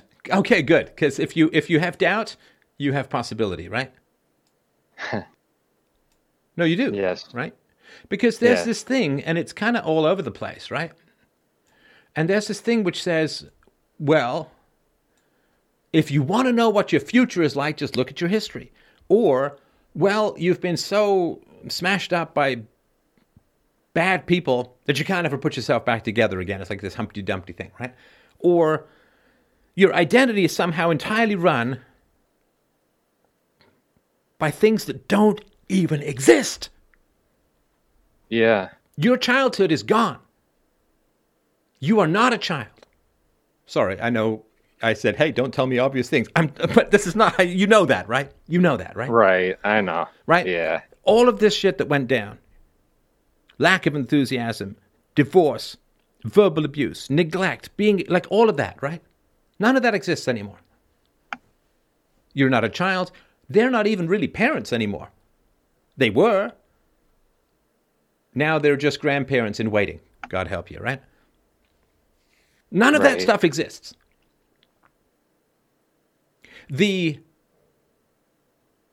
tin roof that I spent a couple of days up there in the African sun scrubbing away when I was supposed to be spending time with my dad, that tin roof doesn't exist anymore. My father is dead. My mother is close, I'm sure. The Africa that I visited no longer exists. Politically, economically, socially, racially, it does not exist. Mm-hmm. I was enthusiastic when I was a kid about Pink Floyd's The Wall, which was introduced to me by a cousin in Africa who was actually a very nice guy. He was older than me. He knew that I loved Dungeons and Dragons. We took three buses for an hour and a half so he could take me to a store to show me swords that I couldn't afford. they were cool. Unfortunately, he died not too too long afterwards. Anyway, so we were in a car. He drove. No, we were in his dad's car going somewhere. Sorry, he didn't have a car. We were in his dad's car, and he puts on a tape back in the days of cassette tapes, right? Puts on the tape. I'd never heard this before. I'd heard that, you know, we don't need no education. I'd heard that song. Uh huh. But I hear he puts this. I remember this. I was sitting in the back seat, you know? The back seat sucks in a car, right? Because you can't actually have any fun. You can just see, this is an old comedian thing. You can just see profiles of people having fun in the front. You can't, you lean forward the whole time like you're doing some endless sit up because they're all talking up there and the music's on. You can't hear anything. Anyway, so he puts his tape in and you hear the sound of this helicopter. and I'm like, what? The, what is this? And I was just coming out of, I had a, a really terrible music phase. Like my mom was into all of this, like a lot of crazy, really aggressive people. She was into really, really narcoleptic music, like the breathy voiced Ray Conniff singers and the Mormon Tabernacle Choir. And I remember we used to have that Elvis Christmas album, Mama Love the Roses. And it was just playing all the time. And she just had terrible taste in music. And then uh, I ended up staying with a friend of mine's grandparents one summer. I didn't even know them. I spent like months with these people while the woman was dying in some condo. Uh, and we would occasionally go up to their cottage where again they'd put me to work and they'd listen to Engelbert Humperdinck. There's a place in the sun. And, and it's just like, I kind of got into that music. I had no music sense that was at all age appropriate. I was like uh, Mel Torme in uh, the body of Zac Efron or something, right? the Velvet Fog does High School Musical. And so this guy puts in this tape in Africa. And I hear this helicopter. what the hell is this? And then down to down to down to down to down down down to down to down to down down. When we grew up and went to school, there were certain people who would hurt the teachers who would hurt the children any way they could. And I'm like, whoa. Who- who- who- who's snarling? That that's not Engelbert. That's not the Ray Conniff singers. In fact, that sounds like someone who would spearfish the Ray Conniff singers when they went swimming and then eat them half one end to the other end of the shark. You, yes, you, stand still, laddie! And I was like, what the fuck is this? and I loved it. I fucking love that. Um, Daddy's Yeah. flown across the ocean, leaving just a memory. Fucking great album. Terrifyingly good album. I got a little black book with my poems in. And I used to sing the whole thing, like sort of start to end. I fucking love that album. Anyway, side three, I used to listen to that every night before I went to bed. And Family Member just stole the album. stole the album and, and hid it. I didn't know. I just couldn't find the album. Oh, have you seen the album? No. Because they got sick of me playing it. Now, why was I playing it? A lot of times I wear headphones, sometimes not. I played it because it was important. It was about my life, right? There was a lot about that album that was about my life. About the temptation to just hollow yourself out and shred your insides because you're surrounded by vampires. You're like, you know, this, um, uh, this stupid show um, with the zombies. It was a whole series. Somebody will put it to me in, in the chat. The, the zombies, um, they called them um, nerds or The Walking Dead. Thank you. Walking Dead. Look, my collective memory has rushed in to save me. So, The Walking Dead, I watched the first couple of episodes, right? Because I uh-huh. like to keep up on pop culture, and I thought it was interesting. And so they have this. Oh, you just rub you rub yourself in the zombie blood. You this is a kind of like you rub yourself in the zombie, and they can't smell you. You just walk out past them. It's like, oh well, they must be using this all the time then to wage their war. No, we will never use this again in the entire history of the show. What? You have the superpower to be invisible to zombies, and you're never going to use it again? We've got to go and get some supplies every single episode. Well, I guess we just got to rub ourselves in zombie juice and we're good to go. We could just walk down and barely an inconvenience. Oh, really? And uh, kind of stuff I, I I couldn't stand watching that show any further because it was the same stuff. Even like I don't know, I especially with stuff like that, you see that and it's like to me, it's like how can the world be overrun by that kind of uh, stupidity, more or less? No, no, but that's an analogy for people dependent on the government, right? They've got to eat brains to stay alive, right? So, Huh. so you just you rub yourself in zombie juice and you're fine, right? But this is this is life, right? If you've got zombies for parents, what do you have to do? You have to rub yourself in zombie juice so they don't smell your life and and, and eat you. Right? You got you had to rub yourself in depression. You had to rub yourself in that chunks of zombie so that they wouldn't smell you and eat you. hmm Right? Right. But the zombies are gone, man. Hose yourself the fuck off. Go scrub that shit off. Now it's just recreational zombie armor. We got a title for the show, right? recreational zombie armor. Now from Freedomain. no, but they're gone. They're gone. You've got this belief that your past has determined who you are. No. Who you are is determined by what you choose. And you did not choose your past. And you did not choose your parents. You did not choose your circumstances. That was just some shit that was done to you that you had to get through. You, you know what I mean? Yeah. You didn't choose that. It has nothing to do with you. Now, it has an effect on you for sure. But if some asshole, Merry Christmas, Mr. Lawrence style, ties you out in the sun and you get a sunburn, you don't sit there for the rest of your life and say, man, I was so stupid to not put sunscreen on that day, right? Uh-huh. Why not? That would be like a way of preparing for the next time. Like, oh, well, I have this memory of getting massively sunburned, so next time I'll I'll be sure not to do that. That is not the answer. but I can see why you would say that because you're taking uh-huh. some self ownership. No, if some asshole ties you out in the sun, he uh. caused the sunburn. The sunburn has nothing to do with you because it's nothing to do with your choices. Now, did it affect you? Yeah, it affected you. But it doesn't stick to you. It's not part of your personality. It's just something that was done to you. Uh huh. You know, like if you decide to go and get skull and crossbones or Nazi swastikas or hammer and sickle shit tattooed on your forehead, well, that's a really stupid thing to do now, isn't it? But if somebody roofies you and does it to you, that's not a reflection of your philosophy. It's just a problem you got to fix. Okay, I got to get this taken off, right? Mm-hmm. No, you're not with me yet. You're not with me yet. You're fighting me. That's all right. Your parents are fighting me, right? So your past has nothing to do with who you are because it was not chosen. Nothing that happens before you become an adult means much at all in terms of who you are. It's just some accidental shit. It's just Yeah. luck of the draw. It's random. Some people get really good parents, some people get really bad parents, some people get raped, some people get praised, some people get money, some people get nothing. It's just hurly burly random shit. And it means nothing about who you are. Nothing. But you're putting it all on you like this is who you are. It's just terrible stuff that happened to you, that was done to you, that you had no choice about whatsoever. As you said, you didn't want to go. You told me this already. You said, I didn't want to go with my dad. Why did you go with your dad? Because he'd get really pissed off and make your life hell, right? Yeah.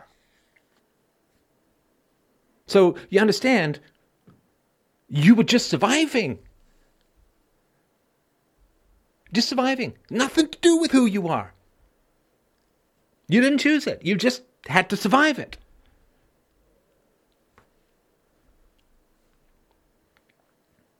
Poor Yeah. Dan Bongino. Dan Bongino runs, I think, like one of the top rated conservative podcasts in America. And he's uh, invested in Rumble. You can find me on rumble.com, by the way. He's invested in Parler, which people should follow me as well on there, and other people, of course, as well. Poor guy. Poor guy. He thought he had a lipoma because he's got these like fatty deposits that grow. It's just part of the joy of middle age. You get these little fatty deposits, right? And they don't grow on your penis where they could do some good. But um, he thought he had a lipoma and he didn't do anything about it. And they ended up, uh, he had to go in after listeners said, dude, right? Stop being a macho weightlifter and go and go to a doctor, right? So he went in and they found a seven centimeter, that's just big, right? Seven centimeter tumor. And they yanked it out. And uh, I think it was just Wednesday that he announced that it looks like it's lymphoma, right? Kind of familiar, right? Now, he's been a healthy guy. Like, he's not like Eddie Van Halen, like, just died of, he was, he fought like tongue and throat cancer for like a decade. Eddie Van Halen, the guitarist, he just died. A guy was like a heavy smoker for many, many, many years. Now, he doesn't think it was the smoking that had anything to do with it. He thinks it's because he held a metal pick in his teeth years ago. Um, I'm not a doctor, but I'm going to go out on a limb and say it probably had a little bit more to do with the incessant smoking than it had to do with holding a metal pick in your mouth. So, Eddie Van Halen enjoyed the cigarettes and got cancer. Exactly where you'd expect him to get cancer. Now, I don't think, Dan, I'm pretty sure Dan Bongino doesn't smoke and doesn't have any bad health habits that way. He just got what I got. Well, I don't think it's been finally confirmed, but he says it looks like lymphoma. He just got what I got. Just bad luck, man. It's just bad luck. So I'm not going to define myself by having had cancer. I'm not going to define myself by having had a bad childhood because I didn't have shit to do with that. I'd, not, I'd rather define myself by the choices that I make when I can actually make some fucking choices. Yeah.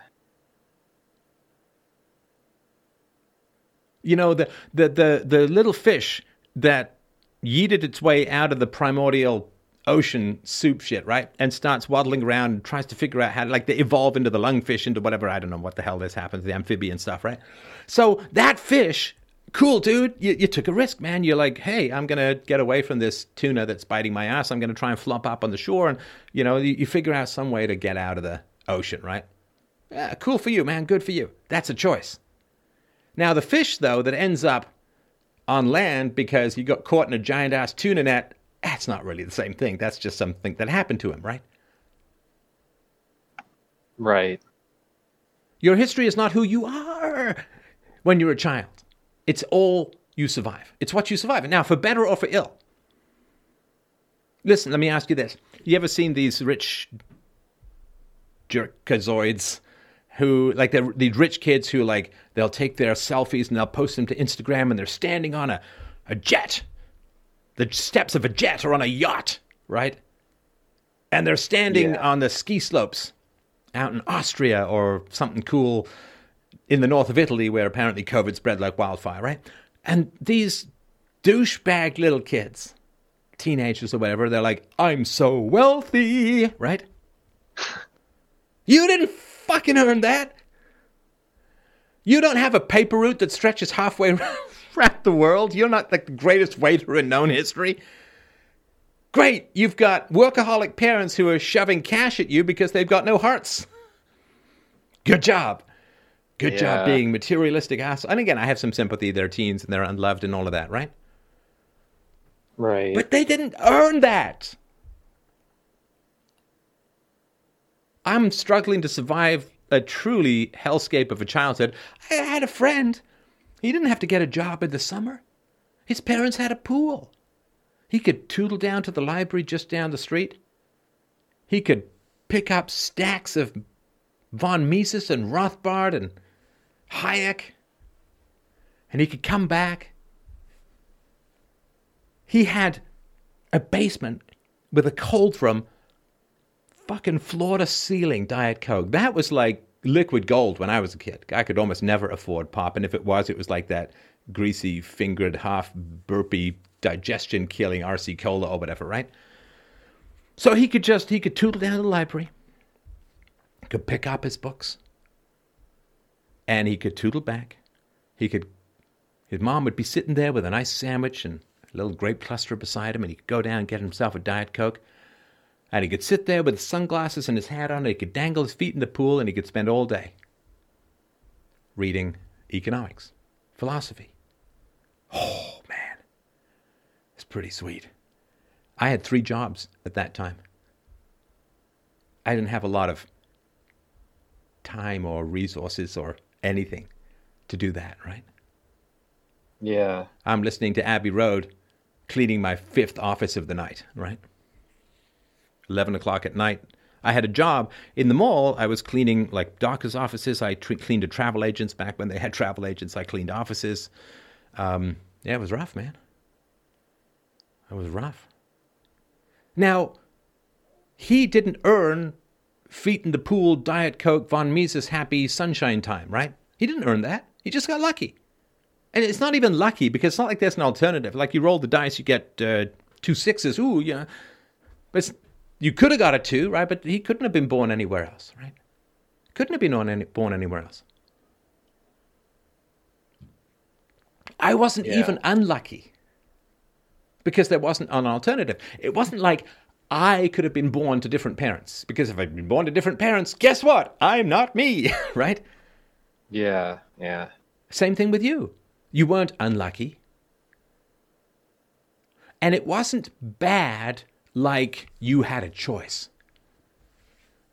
You know, like y- y- you ever had this? I'm sure you've had it, right? Everyone's had this, right? You reach for something on the stove, you think it's cold, it's hot, and your hand jerks back before you even heal, feel the heat, right? Because your your body works so efficiently that way because it's got to get your hand away from the heat like that, right?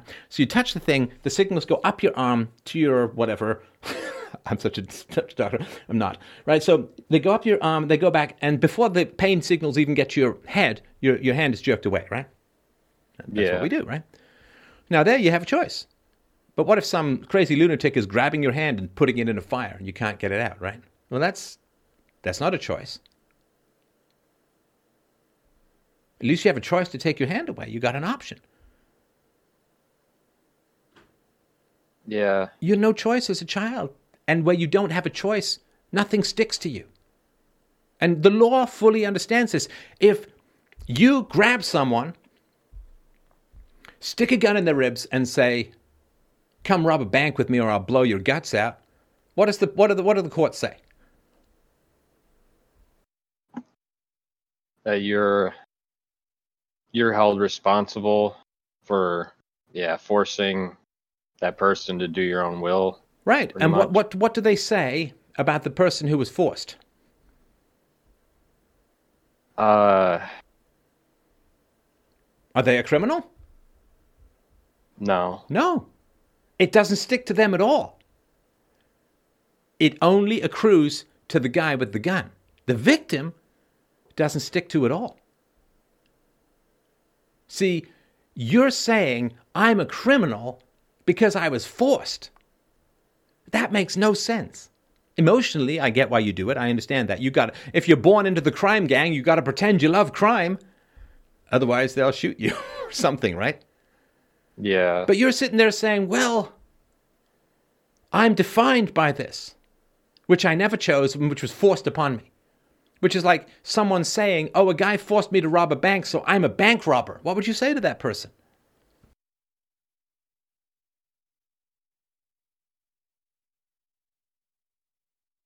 What was it again that you said?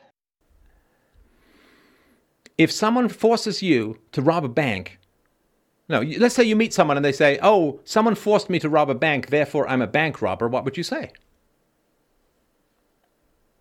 That's ridiculous. That's crazy. The past you didn't choose doesn't define who you are.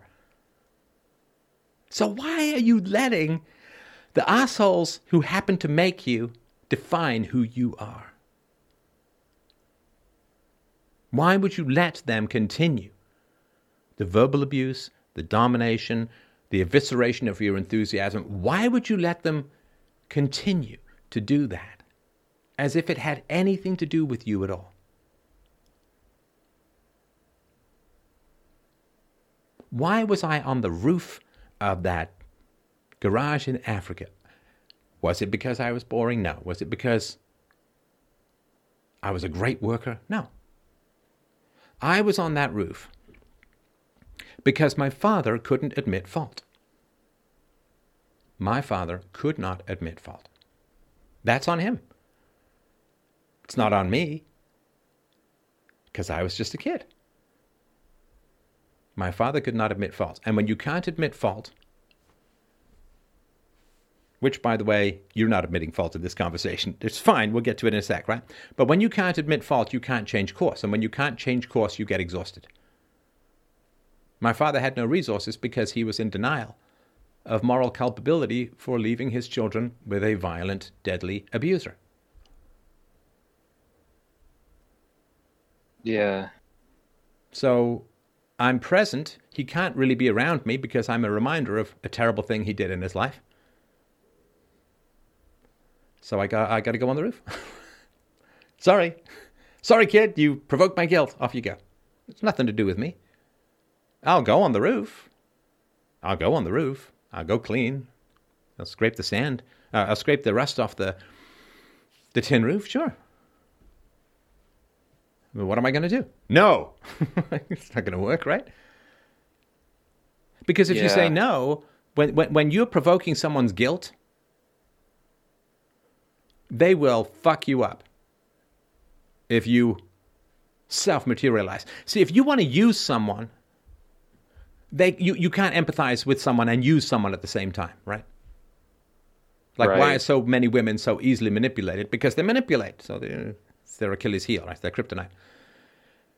So when somebody wants to use you, they can't empathize with you. Now, if they if you try to make yourself real to them, if you try to show what you care about, what you're enthusiastic about, what you like, what you don't like, who you are as a human being, that fucks up their plans to use you because now they're empathizing with you and then they can't use you. And that makes them very angry. So the first thing they have to do is they have to rip out and destroy your identity.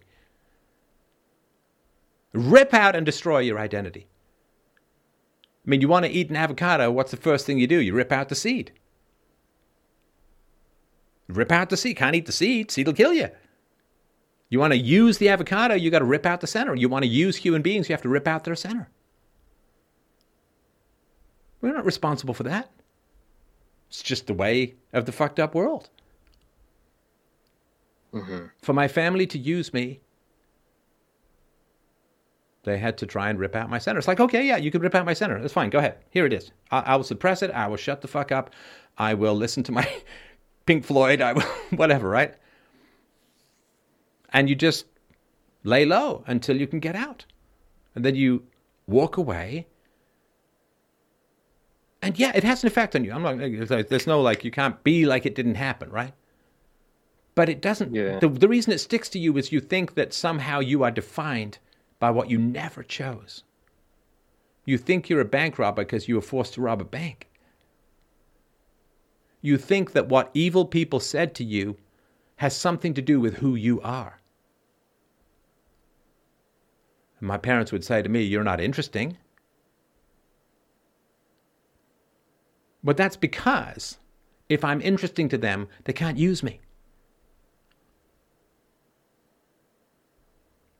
My father wanted me to come because that was the right thing to do, but he didn't want to get to know me because that would provoke pain within him. I got to be there. Like the same thing with your dad. He wants you over because that's the right thing to do. And if you don't want to come over, that's an indication of something bad, blah, blah, blah, right? But he doesn't want to get to know you because that causes him great pain. So you've just got to be there, not there. And we all become experts at one foot in the grave, one foot on the carousel, right? We're there, not there. I'm present, but I'm not activated. I'm kind of like uh, inert. I'm like a phone with the airplane mode on. I'm running, but it's not particularly helpful. Yeah. But I what just- does this have to do with you in any way, shape, or form now? The shit that happened in the past. What, what, how does it define you in any existential way? And again, I'm not saying it doesn't have any effect, but how does it define you? What did you, you chose none of it, none of it. Yeah.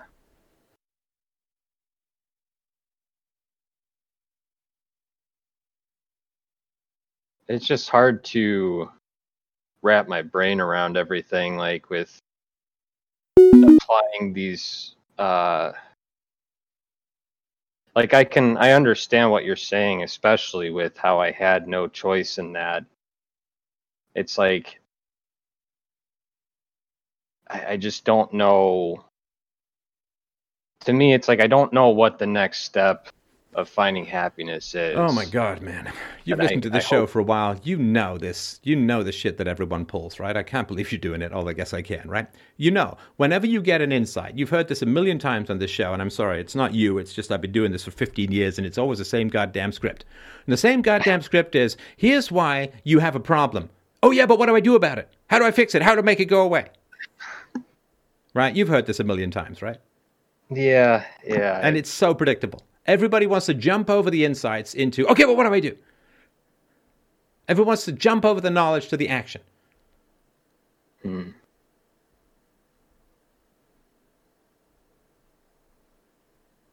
Because you don't want to feel what it's like to have loyalty to yourself rather than your abusers. To have distance, to have scope, to have independence. Because you're, I would imagine, a tiny bit addicted to defining yourself that way. I assume you're still in your family orbit, right? you mean i live on my own but i You talk I with, you not- hang, you spend time with your parents, right? no no i don't Oh, I'm sorry. You have uh, you've cut them off. yes My I apologies. Okay. And when did that happen? uh it was pretty much after i moved out of my father's place Wait, what do you mean? Pretty much. Well, they tried talking to me, and then I had a conversation with both of them, um, pretty much telling them the way, telling telling them the way I felt in my childhood and whatnot, and and that's when I wrote in the question like that was the bullshit I was talking about. Like they didn't really, they just shrugged it off as um, I'm sorry. When was that? this was the question I wrote in. No, Uh, no. When was when was this whole conversation you had? I'm sorry. I just I want to look it up on the question right now. Two years ago. Um, yeah, yeah. I moved out, and then it was pretty much oh, so you were living weeks- with your parents till you were 28. Uh twenty-seven, I believe. Yeah. Well, you said two years ago, and you're 30, right? Yes. it's just hard to keep time straight on it. Honestly, like it, I'm pretty sure I was like 27. Maybe I Doesn't was. matter. 28. Doesn't matter. Yeah. 27, 28. That's pretty fucking old to be living with your parents, right? Right, right. And so when you stopped being in contact with your parents, how much did they fight to stay in contact with you? Um, I mean, they they definitely tried messaging me or calling me and leaving voicemails, and about the only time I see them is when they text me for my birthday or something, or New Year's or something. But you don't see them, you just see their messages, right? Right.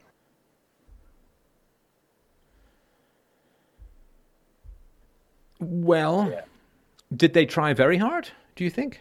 I mean, it seems to me that if, you know, if I don't know, if my daughter ever doesn't want to talk to me, I'm like, wherever she is, I'm going there. We're going to sit down till we figure it out, right? Right. Yeah, I mean, they just wanted me to come over and pretty much like yeah, try to talk me into come over coming over and spending time with them. Okay, with a 100 being the maximum you could try to repair a relationship, like what percentage of that were your parents' efforts? Uh The maximum being, I'll go to therapy, uh, I'll listen to this crazy philosophy show that you like, or whatever else you want me to do. I'll read whatever book you want to like. I will do anything. I will, yeah, whatever, right? Like that's yeah. 100%. case, What percentage were they? they would probably be like ten percent. Ten percent. Okay. So they don't care that much about you. So why on earth would you care that much about what they said and what they did in the past? Yeah. It's a very good point. my mother? You know it's funny. My, so my mother i mean doesn't care that much about me. She, you know she made, made a couple of phone calls. Uh, that's about it.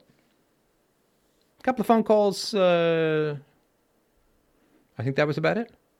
I read my father's biography after he died autobiography. I read my father's autobiography after he died he had endless endless pages about his professional successes and who he knew who was wonderful to him and all the travel and blah blah blah blah blah right I came up I came up twice in the whole book.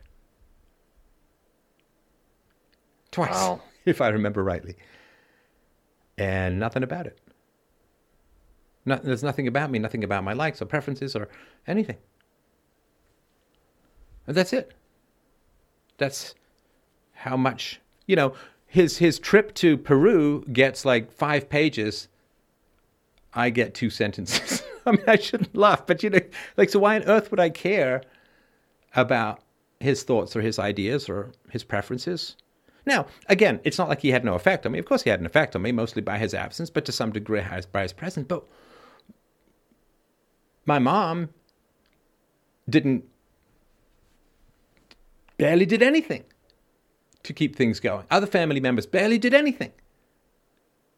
I had dozens of family members, not a single point of contact. Nothing.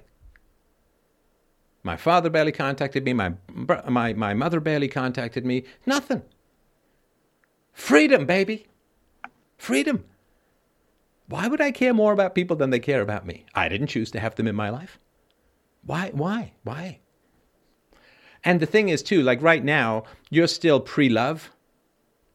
Now, once you're genuinely loved, like once you have a healthy, normal, great, wonderful, beautiful, amazing, happy, affectionate, hilarious, beautiful person in your life, then looking back at all that stuff, it's like, well, you know, you've got a fantastic chef who lives with you and will cook you anything you want. Would you like to go back to Shit Sandwich Cafe anytime soon? I'm like, hmm. I got to tell you, it's not really tempting at all. right? So you're still pre love, and it's hard to get, right? When you're still pre love, right? And, and, you know, pre self love and all of that. But man, you should look back and say, I'm as tough as fucking nails. I got through that. I got through divorce. I got through verbal abuse. I got through neglect. I got through being diagnosed. I got through on, on this crap. I got through SSRIs. I got through suicidality. I got through commitment, being hospitalized. I got, I got through all of that shit, right? Fuck. Great. Yeah. Good. Like you should be incredibly proud and honor yourself for that. Great. You were born into a war. You made it out alive. Good for you. That's fantastic.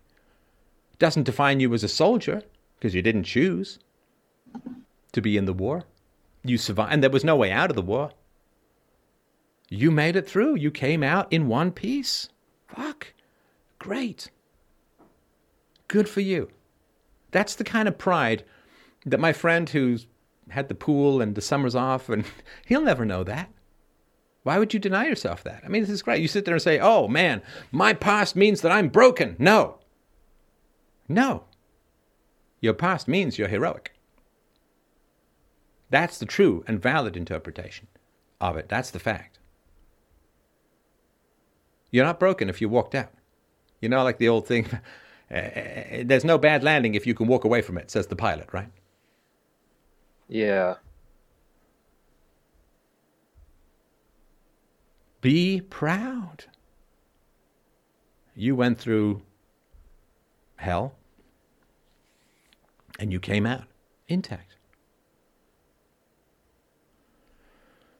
And the great danger, of course, of all of this stuff is you sit there and say, well, the future is going to be just like the past.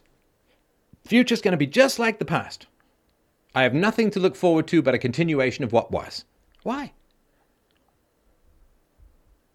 You happen to be born to assholes. Selfish, mean, abusive, neglectful, users, petty. Your dad having temper tantrums about shit that happened on the bus. Come on. What is he, a toddler? It's an insult to toddlers. So you just happen to be born to assholes. It's not on you. Doesn't stick to you. It's just something you had to survive, and I'm sorry that you did. I'm really sorry that you did.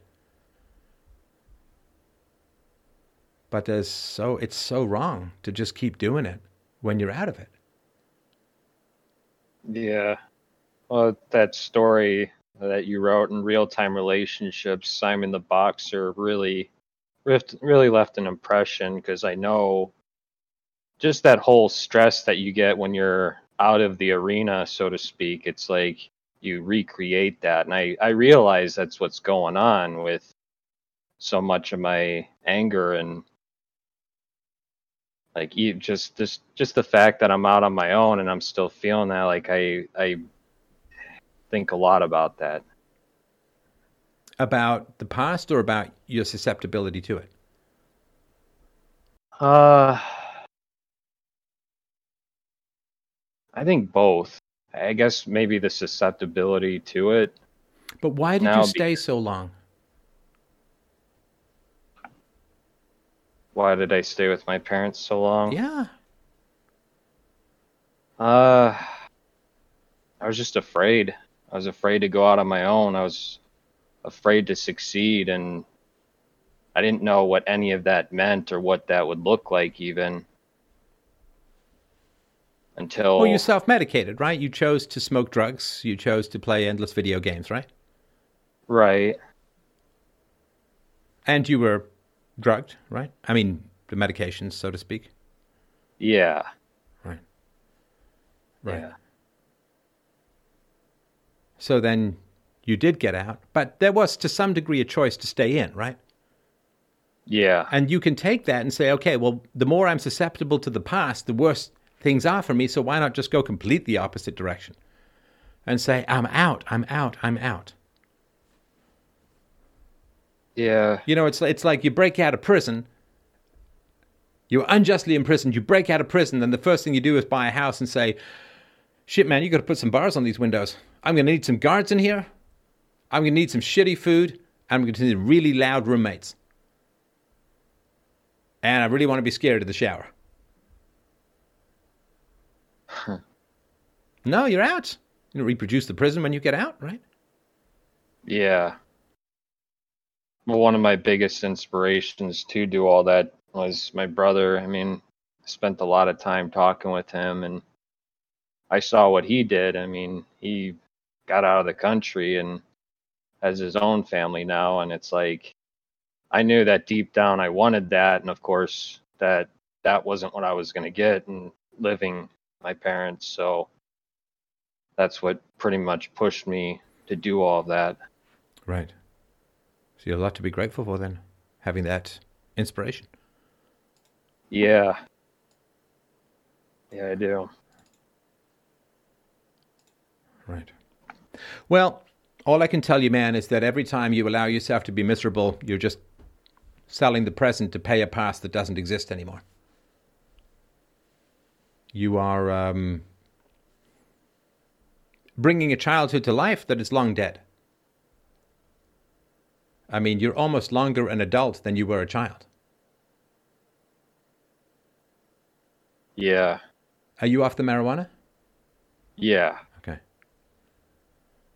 So now you have a choice. Now you have knowledge, right? So now you have a choice. And the choice is when the past comes up to say, yeah, it had an effect. I mean, no, I mean, you can't start, there's no mulligan for life as a whole, right? So it has an effect, right? For sure. And, you know, we got to deal with those effects, and, and that's fine, right?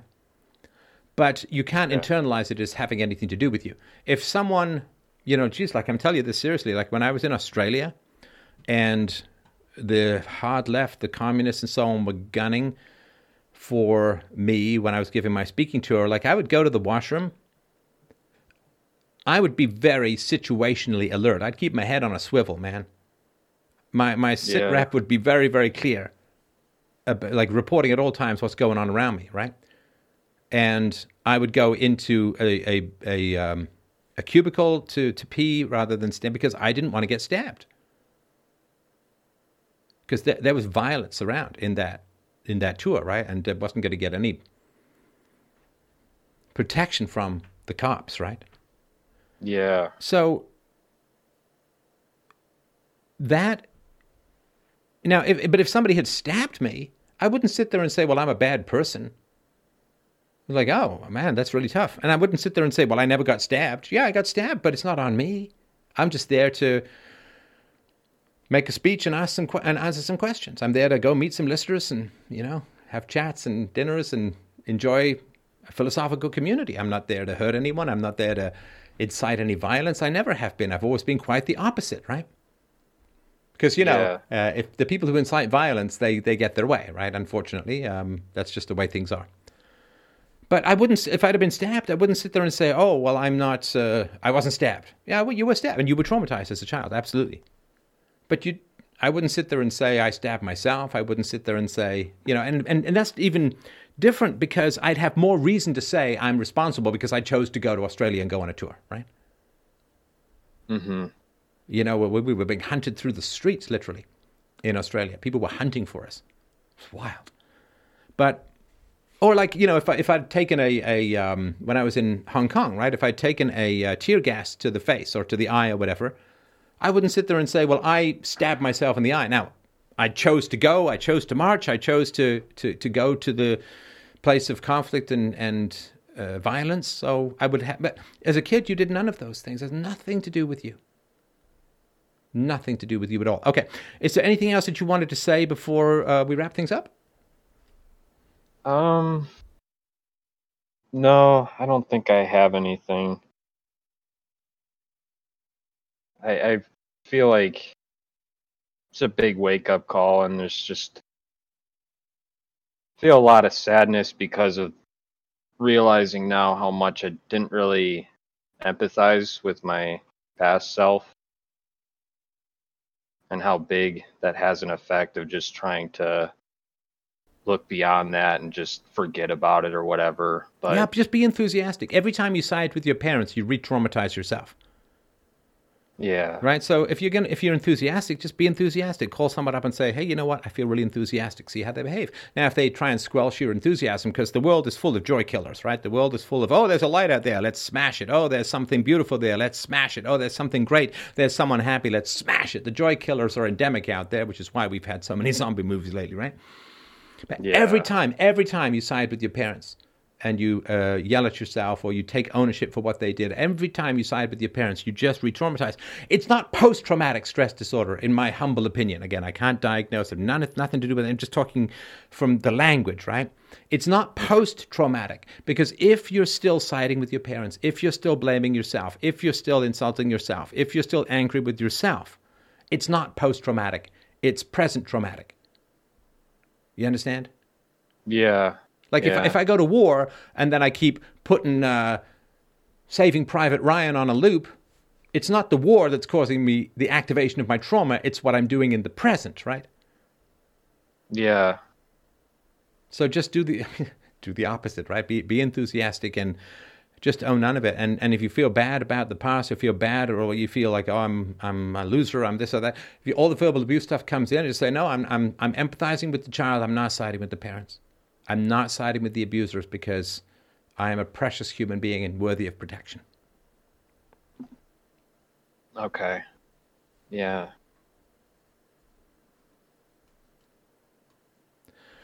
All right. Well, listen, man. Keep me posted. Stay strong. And again, if you are feeling at all self-destructive, I'm absolutely going to hold you to your your promise. and uh, I appreciate uh, your call tonight. Thank you so much, and thanks everyone so much for listening. Freedomain.com forward slash donate to keep these kinds of conversations. Um, I guess. Uh, um, I guess to keep. I don't even know what how to, put this. I would really, really appreciate your support at freedomain.com forward slash donate. And uh, I'm going to, um, I guess I'm going to try and end this uh, in some sort of graceful and, uh, and, and positive manner before uh, Windows is like, oh my God, it's to update.